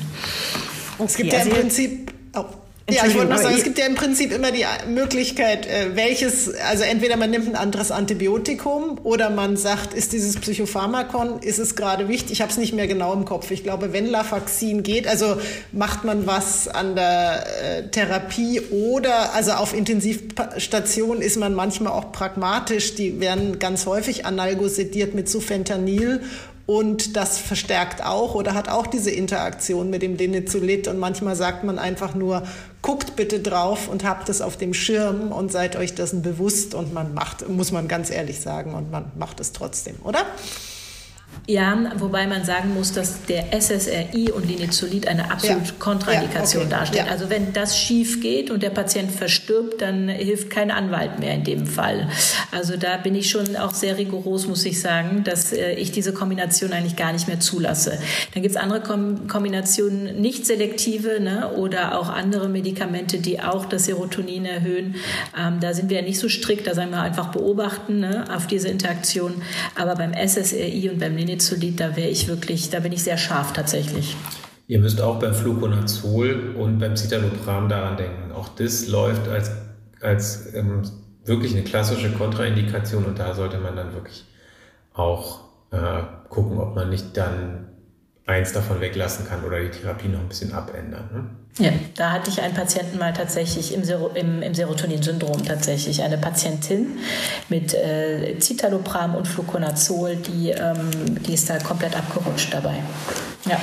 Also das heißt, ähm, so als Quintessenz kann man sich merken, ähm, wenn man Fluconazol oder Linezolid verordnen will, die haben das als charakteristische Nebenwirkung, ähm, diese MAHO-Inhibition und die, dann muss man immer auf die psychiatrische Medikation auch gucken. Es gibt natürlich auch andere, aber das ist das häufigste und SSRI sind ja häufig verordnete ähm, Psychopharmaka, würde ich jetzt mal so sagen. Also, ne, also ich weiß nicht, wie ihr das so seht in der, äh, im klinischen Alltag, aber dass man da dann immer das checkt, sozusagen.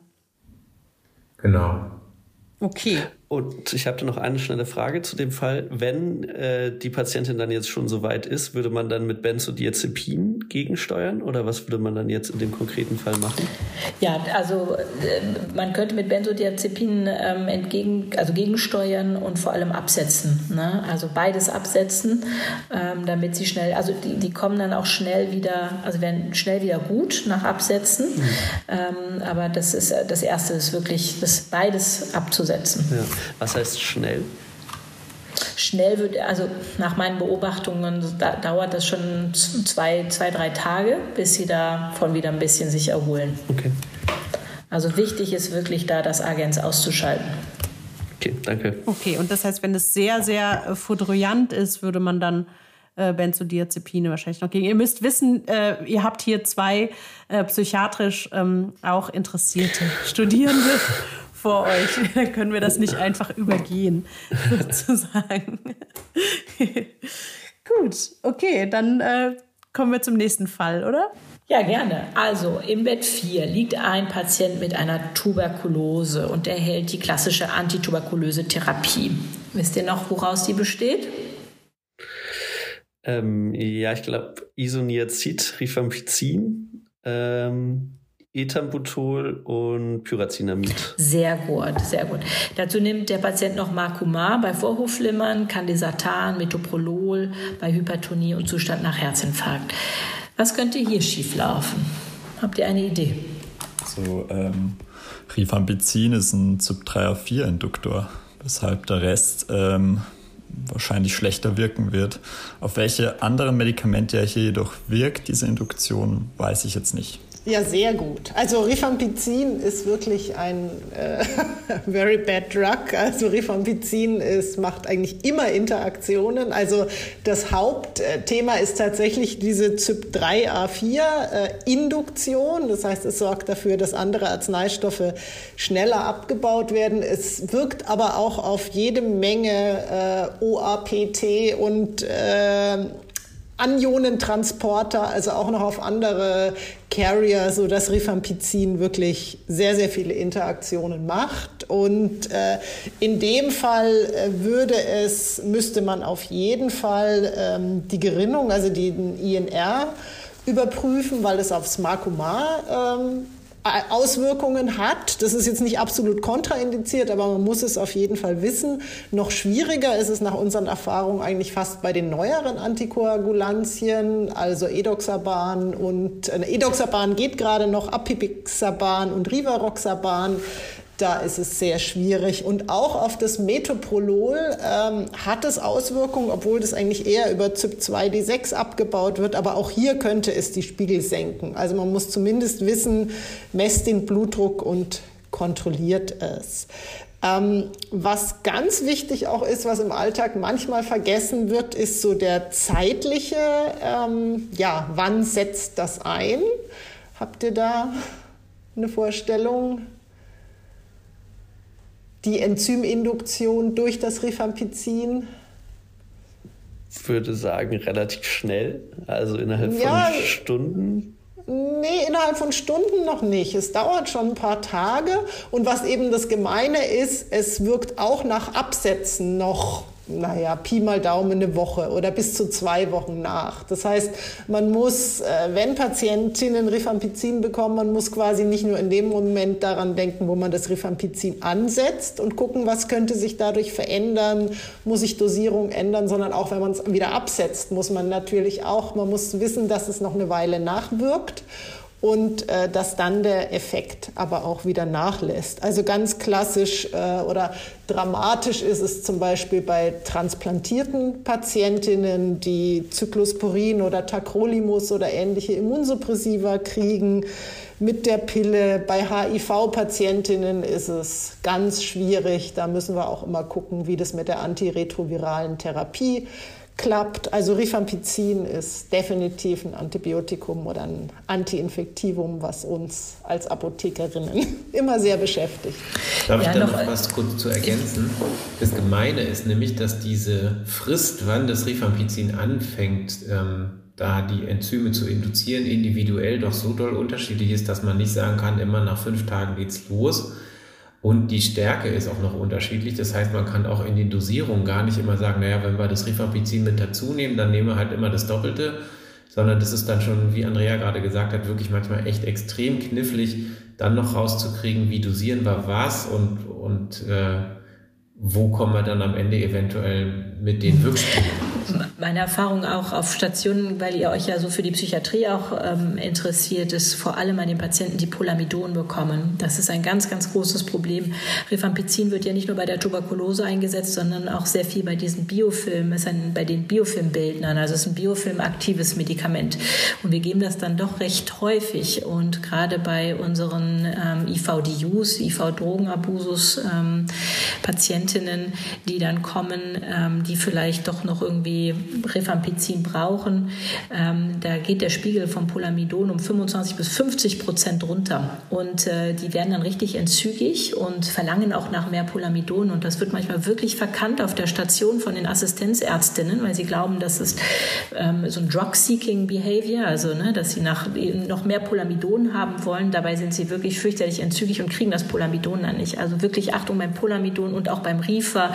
Das Polamidon muss man meistens so um 25, 50 Prozent noch weiter aufdosieren, langsam, ja, weil ähm, und, und wirklich auf Entzugssymptomatik achten.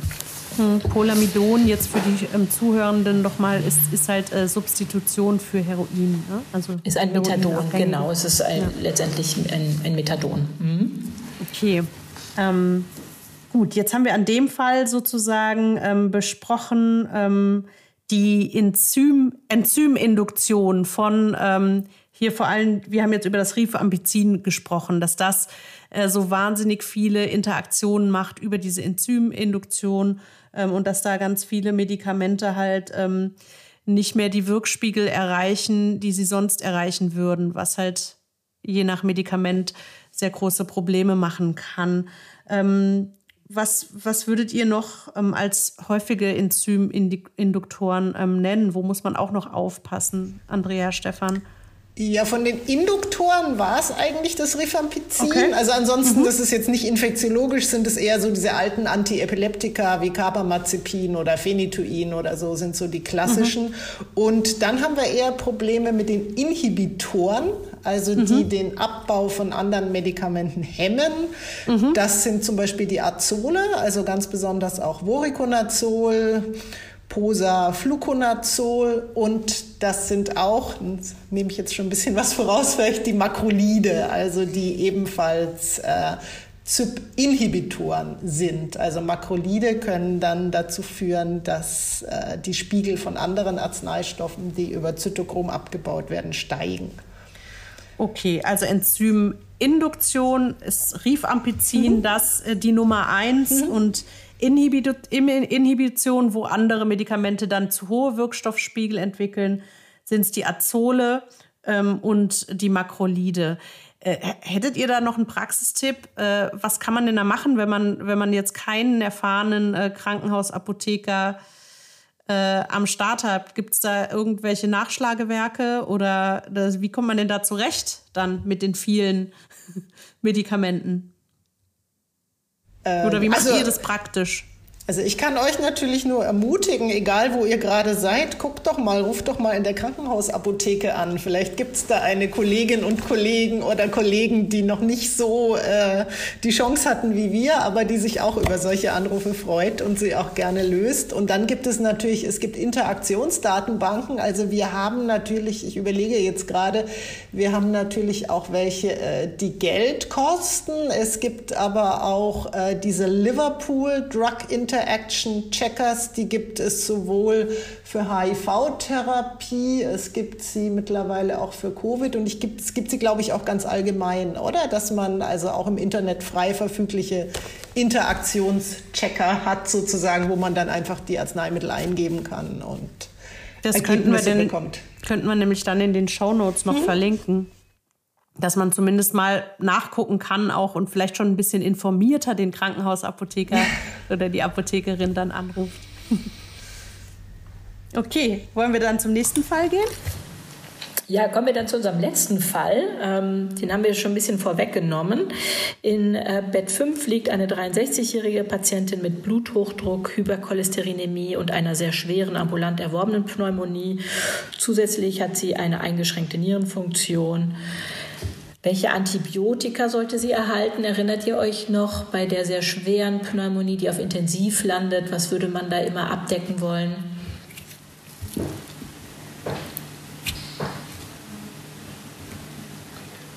Habt ihr eine Idee? Sonst, sonst sage ich es. ist jetzt im, Chirur im Chirurgie-Tertial gerade verschütt gegangen. ja. Oder? Also ist es. Äh, äh, Pseudomonas? Ja, genau. Pseudomonaden möchte man auf jeden Fall auch mit abdecken. Ne? Denn auch die atypischen möchte man mit abdecken, also die Legionellen, die äh, Mykoplasmen, die möchte man auch nicht verpassen, die Gram-positiven natürlich. Und dann nimmt man meistens ein bisschen breiteres Spektrum wie Piperacillin tazobactam, was auch die Pseudomonaden mit abdeckt und die Gram-negativen, nicht nur die Gram-positiven und auch ein Makrolid, ne, das Claritromycin. Und zusätzlich erhält diese Patientin 160 Milligramm Valsartan, 10 Milligramm Lercanidipin und 40 Milligramm Atorvastatin. Und im Verlauf fällt eine Rhabdomyolyse Rhabdomyolyse auf. Wisst ihr, was das ist, die Rhabdomyolyse? Also, ähm, um die Frage zu beantworten, also plump gesagt, das ist Muskelzerfall, also Zerfall von Muskelmasse. Ich habe auch noch eine kurze Frage im Anschluss und zwar, die hat eine eingeschränkte Nierenfunktion und ähm, Penicilline sind doch auch nephrotoxisch. Vielleicht, also ich, ja, warum nimmt man das? Also das Breitspektrum ist mir klar, aber wegen der Nierenfunktion muss man da nicht auch aufpassen? Soll ich das beantworten? Also, ähm, ich kann kurz reingrätschen. Ja, ähm, oder? Wir würden beim Piperacillin, bevor wir jetzt überlegen, dass wir da eine Nephrotoxizität haben, natürlich immer gucken, dass wenn die schon mit einer eingeschränkten Nierenfunktion unterwegs ist, ähm, dass sie dann zumindest nicht die volle Dosis am Ende über die lange Zeit der Therapie bekommt. Wenn jemand stark septisch ist und dann würde man auch bei einer eingeschränkten Niere am Anfang immer erstmal zumindest den ersten Tag oder die ersten zwei Tage voll ausdosieren. Also dann würden die Patienten auch, wenn es das Medikament der Wahl ist, auch voll dosiert bekommen, einfach um diesen Zustand des septischen Schocks und, dieser schweren Erkrankung zu durchbrechen. Und dann hast du natürlich völlig recht, muss man immer gucken, dass man dann ähm, in der Dosierung auch die Nierenfunktion auf jeden Fall mit berücksichtigt und ähm, dann die Dosis natürlich an die Nierenfunktion anpasst. Äh, für die Wahl des Antibiotikums würde ich natürlich den Ball dann immer, weil es einfach therapeutisch natürlich auch eine Hoheit bei den Ärzten gibt, äh, zur äh, Caro den Ball spielen und sagen, so jetzt, warum nehmen wir Piptaz und äh, was machen wir mit der Niere? Also Nee, Caro, Entschuldigung. Nein, Der bitte, Ball ging an bitte. dich, nicht an Nein, nein, bitte, Andrea. Nein, nein, es ist, nein, nein, ich, ich bin hier nur im Hintergrund, bitte. Nein, ich wollte nur sagen, die Nephrotoxizität ist, also von Beta-Lactam-Antibiotika, die ist schon da, aber sie ist bei normaler Dosierung nicht so, dass sie uns große Probleme macht. Also deshalb ist es wichtig, die Dosis anzupassen. Und äh, wie Stefan schon gesagt hat, wichtig ist trotzdem immer die erste Dosis muss voll sein. Also ich muss ja erstmal einen hohen Wirkspiegel haben und dann dem Rechnung tragen, dass die Niere eben, dass die Ausscheidung verzögert ist und dann die Dosis anpassen. Also eine Niereninsuffizienz wäre jetzt für uns keine Kontraindikation, Piperacillin Tazobactam zu geben, aber es wäre schon ein Punkt, die Dosis anzupassen. Und das ist halt auch was ganz Wichtiges, was wir immer sehen, dass es manchmal tatsächlich auch verpasst wird, weil sich gerade in so einem akuten Krankheitsgeschehen die Nierenfunktion ja auch ändert. Ja, ein Patient kann septisch sein, kann am Anfang vielleicht eine sehr gute Nierenfunktion haben, kann dann irgendwann eine ganz schlechte haben. Manchmal kommt er dann an die Dialyse, manchmal kommt er wieder weg. Und eigentlich muss man da fast jeden Tag einmal drauf gucken bei diesen kritisch kranken Patienten und sagen, passt die Dosierung noch zu meiner Nierenfunktion. Ja, absolut. Die Penicilline sind auch die, die noch ein bisschen mehr Niereninsuffizienz hervorrufen, aber meistens ist das auch so ein kumulativer Effekt, dass es gar nicht gleich am Anfang passiert, sondern über den längeren Zeitraum, wenn man sie gibt. Also es wäre definitiv keine Kontraindikation, so jemandem dann ähm, ein, ein Beta-Lactam äh, vorzuenthalten. Genau, aber was könnte jetzt hier passiert sein? Wo, wodurch kommt die Rhabdomyolyse zustande? Ähm, die Rhabdomyolyse kann durch Statine entstehen zum Beispiel. Also wenn sie 40 Milligramm Atorvastatin bekommt, kann das passieren. Und ich meine, mich erinnert zu haben, da bin ich mir aber nicht ganz sicher, dass auch Piperacillin Tazobactam das in Grenzfällen äh, auslösen kann. Genau, also. Oder? Ja, ja. also du hast ähm, im Prinzip hast du genau den Nagel auf den Kopf getroffen. Das ist das Statin, was allerdings hier in der Kombination noch besonders problematisch wird, weil das Claritromycin äh, ja auch noch bei der Patientin gegeben wird. Und Andrea hat es ja gerade schon äh, netterweise einmal kurz erwähnt. In den Makroliden haben wir halt genau das Gegenteil einer Substanzgruppe wie beim Rifampicin. Das Rifampicin als Enzyminduktor sorgt für eine ein Ankurbeln der Enzymsituation des Abbaus der Substanzen und das Makrolid jetzt hier, das Claritromycin in dem Fall, macht genau das Gegenteil. Das verhindert praktisch den Abbau. Ne? Und dann hat man beim, bei dieser Kombination Claritromycin plus Atorvastatin in 40 Milligramm Höhe haben wir praktisch eine Zunahme der Konzentration um 200 Prozent des Statins. Und dann haben wir natürlich nicht mehr nur den Angriffsort in den Gefäßen, wo wir äh, versuchen wollen, in irgendeiner Form Cholesterin äh, einzufangen und, und ähm, den, den, die, die, die Synthese zu hemmen, sondern dann geht es eben auch darum, dass plötzlich Muskelgewebe mehr kaputt geht und zerfällt und dann entsteht so ein braun-roter Urin oft, den man dann erkennen kann ähm, weil die Niere dann praktisch von den ganzen Bestandteilen des Muskels so verstopft wird, um es jetzt ganz bildlich zu sprechen. Ja, dann kriegt die Niere plötzlich einfach so viel Zeugs, was sie irgendwie versuchen muss rauszukriegen und die Moleküle sind oft sehr groß noch, Teile der Muskelstruktur und so und dann verstopfen die Nieren richtig und dann entsteht eben dieser, äh, dieser braune Urin und der Muskel geht eben durch das viel, viel mehr an Statin kaputt. Man kann dann überlegen, ob man die Statindosis zumindest reduziert, wenn es jetzt eine unbedingte Indikation dafür gibt. Es gibt es ja oft so nach, gerade nach Herzoperationen, Stent-Einsätzen und so weiter. Wenn ähm, also dann die kardiologischen Kolleginnen und Kollegen sagen, nee, also das Statin muss drin sein, dann muss man eben gucken, dass man entweder eins nimmt, was beim Claritromycin nicht so äh, Probleme bereitet, äh, oder man muss eben dann gucken, dass man zumindest die Dosis für die Therapiezeit dann anpasst und äh, auf 10 Milligramm zum Beispiel das reduziert. Wie sieht das die Infektiologin ähm, mit der Interaktion und dem dann eventuell sonst auch möglichen Verzicht auf das Claritromycin? Also da so das Für und Wider? Hm. Also wir, wir sehen das tatsächlich sehr, sehr selten. Das sind immer die Apothekerinnen tatsächlich, die uns darauf aufmerksam machen. Ähm, aber man weiß ja doch nicht, was das auf, ne, für den Muskel vielleicht bedeutet, ähm, dass man doch irgendwas ähm, da in, in, Gang bringt zum Beispiel, ne, wovon wir einfach gar keine Ahnung haben. Aber wir sehen das wirklich sehr, sehr selten. Was ich machen würde, wäre einfach das Statin absetzen tatsächlich. Also ähm, gerade in Haus meistens, die, die, sagen wir mal, 95 Prozent der Patienten, wenn man das jetzt für fünf Tage mal absetzt, das macht denen wirklich nichts aus, solange man das Claritromycin drin hat. Und wir würden es eher so rummachen, als dass wir ähm, jetzt Acetromycin unbedingt ähm, einsetzen würden. Das hat aber nochmal andere Gründe, aber wir würden dann eher das Statin dann absetzen und dann das Claritromycin weitergeben. Oder auch in den meisten Fällen können wir auch das Claritromycin schon absetzen während der ABS-Visite. Mhm.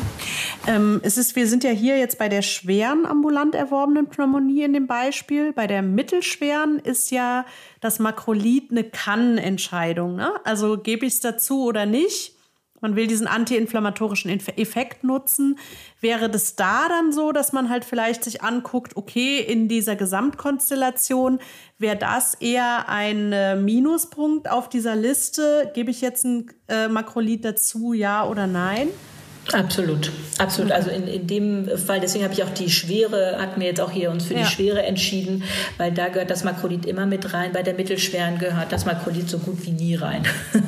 Also so haben wir es in unserem Haus gehandhabt, dass die Mittelschweren ja eigentlich äh, stabil genug sind, dass man das auch erstmal vorenthalten kann, es sei denn, man hat wirklich einen klinischen Verdacht und die Patienten sind sehr schwer krank und gehen aus anderen Gründen nicht auf die Intensivstation, dann kann man es natürlich machen, aber die wenigsten brauchen tatsächlich das Makrolid. Also für die zwei, drei Legionellen, die im Jahr vorbeikommen. Dafür müssen nicht alle dann auch ein Makulit haben. Ähm, und, und, ich rede hier, ähm, ich rede hier ähm, von Patienten so ab, ab 65 Jahre. Ne? Alles, was mhm. wirklich jünger ist, die haben ja häufig auch mal Mykoplasmen. Es ist dann auch in Ordnung, mhm. dann auch mal ein Makulit zu geben. Okay. Sag mal, kann ich vielleicht noch eine Sache ergänzen, die mir doch wirklich gerade bei den Makroliden sehr am Herzen liegt? Unbedingt. Ähm, wir haben ja bei den Makroliden eine der schönen Möglichkeiten, dass wir von der intravenösen Gabe auf die perorale Gabe wechseln können. Anders als wir das vorhin zum Beispiel bei Flugloxacillin hatten, kann man das bei den Makroliden ja durchaus machen. Ich würde aus, weil es wirklich schon mehrfach vorgekommen ist, und da schlägt so ein bisschen mein AMTS-Herz. AMTS steht für Arzneimitteltherapie, Sicherheit. Und ist ja auch eine große Aufgabe für uns Apothekerinnen und Apotheker, einmal da zu gucken. Deswegen gucken wir ja auch in den Visiten oft eben nicht nur die Antiinfektiva an, sondern gucken eben auch die restliche Medikation gleich mal mit durch, wenn wir die Patienten schon sehen. Und da fällt eben, oder ist es mir schon mehrfach passiert, dass wir bei dem Wechsel von IV-Gabe auf perorale Gabe in den Kurven plötzlich eine Doppelung hatten. Ja, das heißt, die Patienten bekommen das Makrolid IV weiter und sie kriegen gleichzeitig das Makrolid per OS, weil aufgrund von irgendeiner Ansetzung oder von irgendeinem Kommunikationsfehler praktisch dann plötzlich das doppelt so hoch gegeben wird. Und der Patient kriegt IV weiter und per OS. Und das würde mir wirklich, wirklich sehr am Herzen liegen, wenn ihr als äh, junge angehende Kolleginnen und Kollegen gleich euren Blick auch für sowas schärft und wenn ihr was umsetzt oder so, dass ihr einfach nochmal kurz auf die Kurve guckt und schaut, ist es jetzt wirklich abgesetzt oder läuft es weiter oder so. Ja, dann können wir wirklich viel blöde Situationen für die Patienten verhindern. Das ist ein wichtiger Aspekt, den du da anschneidest, auch Stefan, weil es ist ja nicht, äh, es ist ja gar nicht immer das Wissen. Also selbst wenn das Wissen da ist, das müssen wir uns natürlich immer wieder äh, aneignen und updaten und so, aber äh, oft äh, sind es ja auch die Prozesse, die dann zu, ähm, zu Problemen führen, ne? zu, zu unerwünschten Nebenwirkungen oder auch zu zu langen Antibiotikagaben und so weiter. Genau. Deswegen ist das ein guter Punkt. Ähm, ich würde jetzt sagen, wir sind jetzt so in unserer Zeit von guten anderthalb Stunden, glaube ich, angekommen. Wir haben fünf Fälle mit euch durchgearbeitet. Wir haben so als, ähm, als Themen haben wir die äh, zeitabhängige und die konzentrationsabhängigen Antibiotika besprochen. Wir haben ähm, Spiegelbestimmung besprochen. Wir haben ähm, das Thema Chelatbildung bei den Fluorchinolonen, Tetrazyklinen und teilweise Makroliden besprochen. Wir haben weitere Nebenwirkungen der Fluorchinolone besprochen, diese spezifische Nebenwirkung der ähm, Sehnenruptur. Wir haben die QT-Zeitverlängerung besprochen bei ähm, Chinolonen und Makroliden. Wir haben ähm, das Serotonin-Syndrom besprochen anhand dieser ähm, charakteristischen ähm, Nebenwirkungen ähm, jetzt bei den Antiinfektivern des äh, Linezolits und des Fluconazols, ähm, die auf die äh, Mao-Hämmer wirken. Ähm, und äh, deswegen nicht mit SSRI kombiniert werden sollten. Also das immer checken. Ähm, wir haben dann den Mega-Enzym-Induktor Rifampicin besprochen, wo man immer ähm, schauen muss, ähm, was gibt es da noch für äh, weitere Medikamente und können die dadurch abgebaut äh, werden und äh, könnte das ein Problem für die Patientin darstellen. Und wir haben dann noch ähm, die Enzyminhibition besprochen ähm, von den Makroliden. Ähm, genau, wir haben jetzt hier über die Makrolide ähm, gesprochen, aber ihr hattet eben noch genannt als ähm, Enzyminhibitoren, das habe ich jetzt vergessen, das ist die zweite Gruppe. Das waren die Azole. Die Azole, okay, genau. genau, also In das waren jetzt unterschiedlichem so die, Ausmaß. Die, die genau. großen Themen, ähm, die wir hier besprochen haben. Und ähm, dann haben wir noch ähm, die Anpassung an die Nierenfunktion ähm, kurz angerissen. Ähm, da gibt es auch, ähm, ich habe es jetzt gerade vergessen, aber das können wir auch noch mal verlinken. Da gibt es auch eine ganz gute, äh, einen ganz guten Internetlink, wo man gut äh, nachgucken kann, was man wie anpassen äh, muss, genau. Aber was da wichtig ist, was, was ihr auch mitgegeben habt als Take-Home-Message bei der äh, Sepsis, würde man erstmal immer einen Tag auf jeden Fall von den Beta-Lactamen trotzdem die volle Dosis geben, egal wie die Nierenfunktion ist. Gut, okay. Das wäre jetzt von, von dem, was ich mitbekommen habe, meine Zusammenfassung. Gibt es von euch im Studis da zu diesen Themen jetzt noch Fragen, die offen geblieben sind? So ganz brennende Fragen? Also von meiner Seite nicht, nee. Von meiner auch nicht. Okay, weil dann würde ich nämlich, wir bitten am Ende immer die ExpertInnen nochmal ähm, so eine Tag, also erstmal auch zu sagen, wenn ihr jetzt noch was habt, was total wichtig noch ist, was ihr noch gerne hier unterbringen würdet, dass ihr das noch sagt ähm, und ansonsten so eine Take-Home-Message, also was euch besonders wichtig ist, ähm, dass die Studierenden im, ähm, im Gedächtnis bleibt zu diesem Thema. Ähm, genau, ich würde jetzt mal sagen, wir gehen jetzt einfach mal hier nach dem Alphabet. Wir haben heute drei ExpertInnen, also ähm, Stefan Achterberg. Stefan, fängst du einfach mal an. Was möchtest du gerne mitgeben? Oder was haben wir vielleicht vergessen? Also vielleicht noch allgemeiner gehalten würde ich euch immer ähm, ermutigen, sucht den, gerne den Rat der pharmazeutischen Kolleginnen und Kollegen. Das ist eins unserer täglich Brote und es ist äh, auch glaube ich, eine tolle Möglichkeit, mit anderen Fachdisziplinen zusammenzuarbeiten. Wenn es jetzt ähm, Fragen dazu gibt, kann man die, glaube ich, gemeinsam oft viel leichter klären als alleine und man spart eine Menge Zeit und vielleicht lernt man ja sogar wirklich noch was dabei, wenn man einfach jemanden anders nochmal fragt. Deswegen macht er ja auch so einen Podcast, ne, um anderen Leuten irgendwie äh, vielleicht beim Lernen zu helfen. Wenn wir jetzt uns auf die Fälle hier ähm, konzentrieren wollen und das Pharmazeutische, was wir jetzt hier heute besprochen haben, dann wäre es mir, glaube ich, einfach nur wichtig, guckt euch bitte immer, immer die Medikation genau an, vergesst nicht irgendwas und ähm, die Sachen, die ihr heute mitgenommen habt, ich glaube, wenn ihr die alle bedenkt, dann helft ihr vielen Patienten, äh, schwierige Situationen zu umschiffen.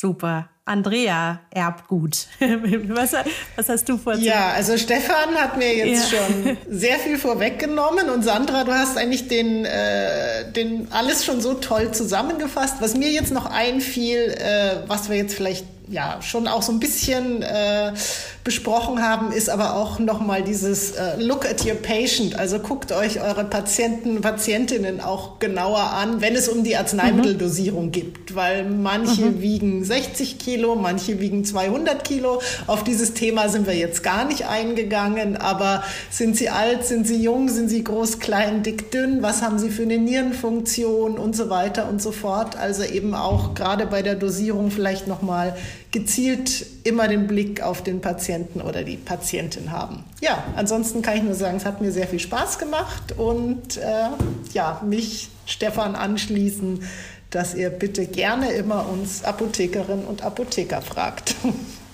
Ja, sehr schön. Ja, vielen Dank, dass ihr hier im Podcast bei uns wart. Caro, hast du noch was hinzuzufügen als Take-Home, so von der klinischen Seite?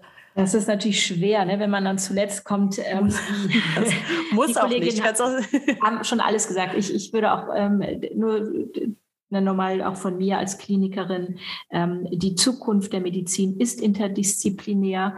Ähm, das wird es nicht mehr geben, dass jeder nur noch irgendwie seinen eigenen Patienten macht, sondern auch ähm, einfach mal über seinen Tellerrand äh, hinausschauen und sich auch nicht scheuen, auch andere zu fragen und das auch nicht zu denken oder nicht zu denken, dass man Sachen nicht kann oder das ist völlig unnötig. Und ich würde Ihnen auch, also den, den Studenten auch immer raten, jedes Mal, wenn gerade am Anfang, wenn man ein Medikament ansetzt, immer die Interaktionen zu checken, weil es gibt mehr, mhm. als man denkt und ähm, das sollte man immer im, im Hinterkopf behalten. Ja, vielen Dank auch von meiner Seite. Es hat mir auch großen Spaß gemacht. Ich bin ganz beeindruckt, äh, wie viel die Studentinnen von heute schon so alles drauf haben. Dankeschön, Sandra. ja, vielen Dank an euch. Vielen Dank an Lukas und Andreas. Ja, und bis zum nächsten Mal. Tschüss. Ciao. Ciao. Tschüss.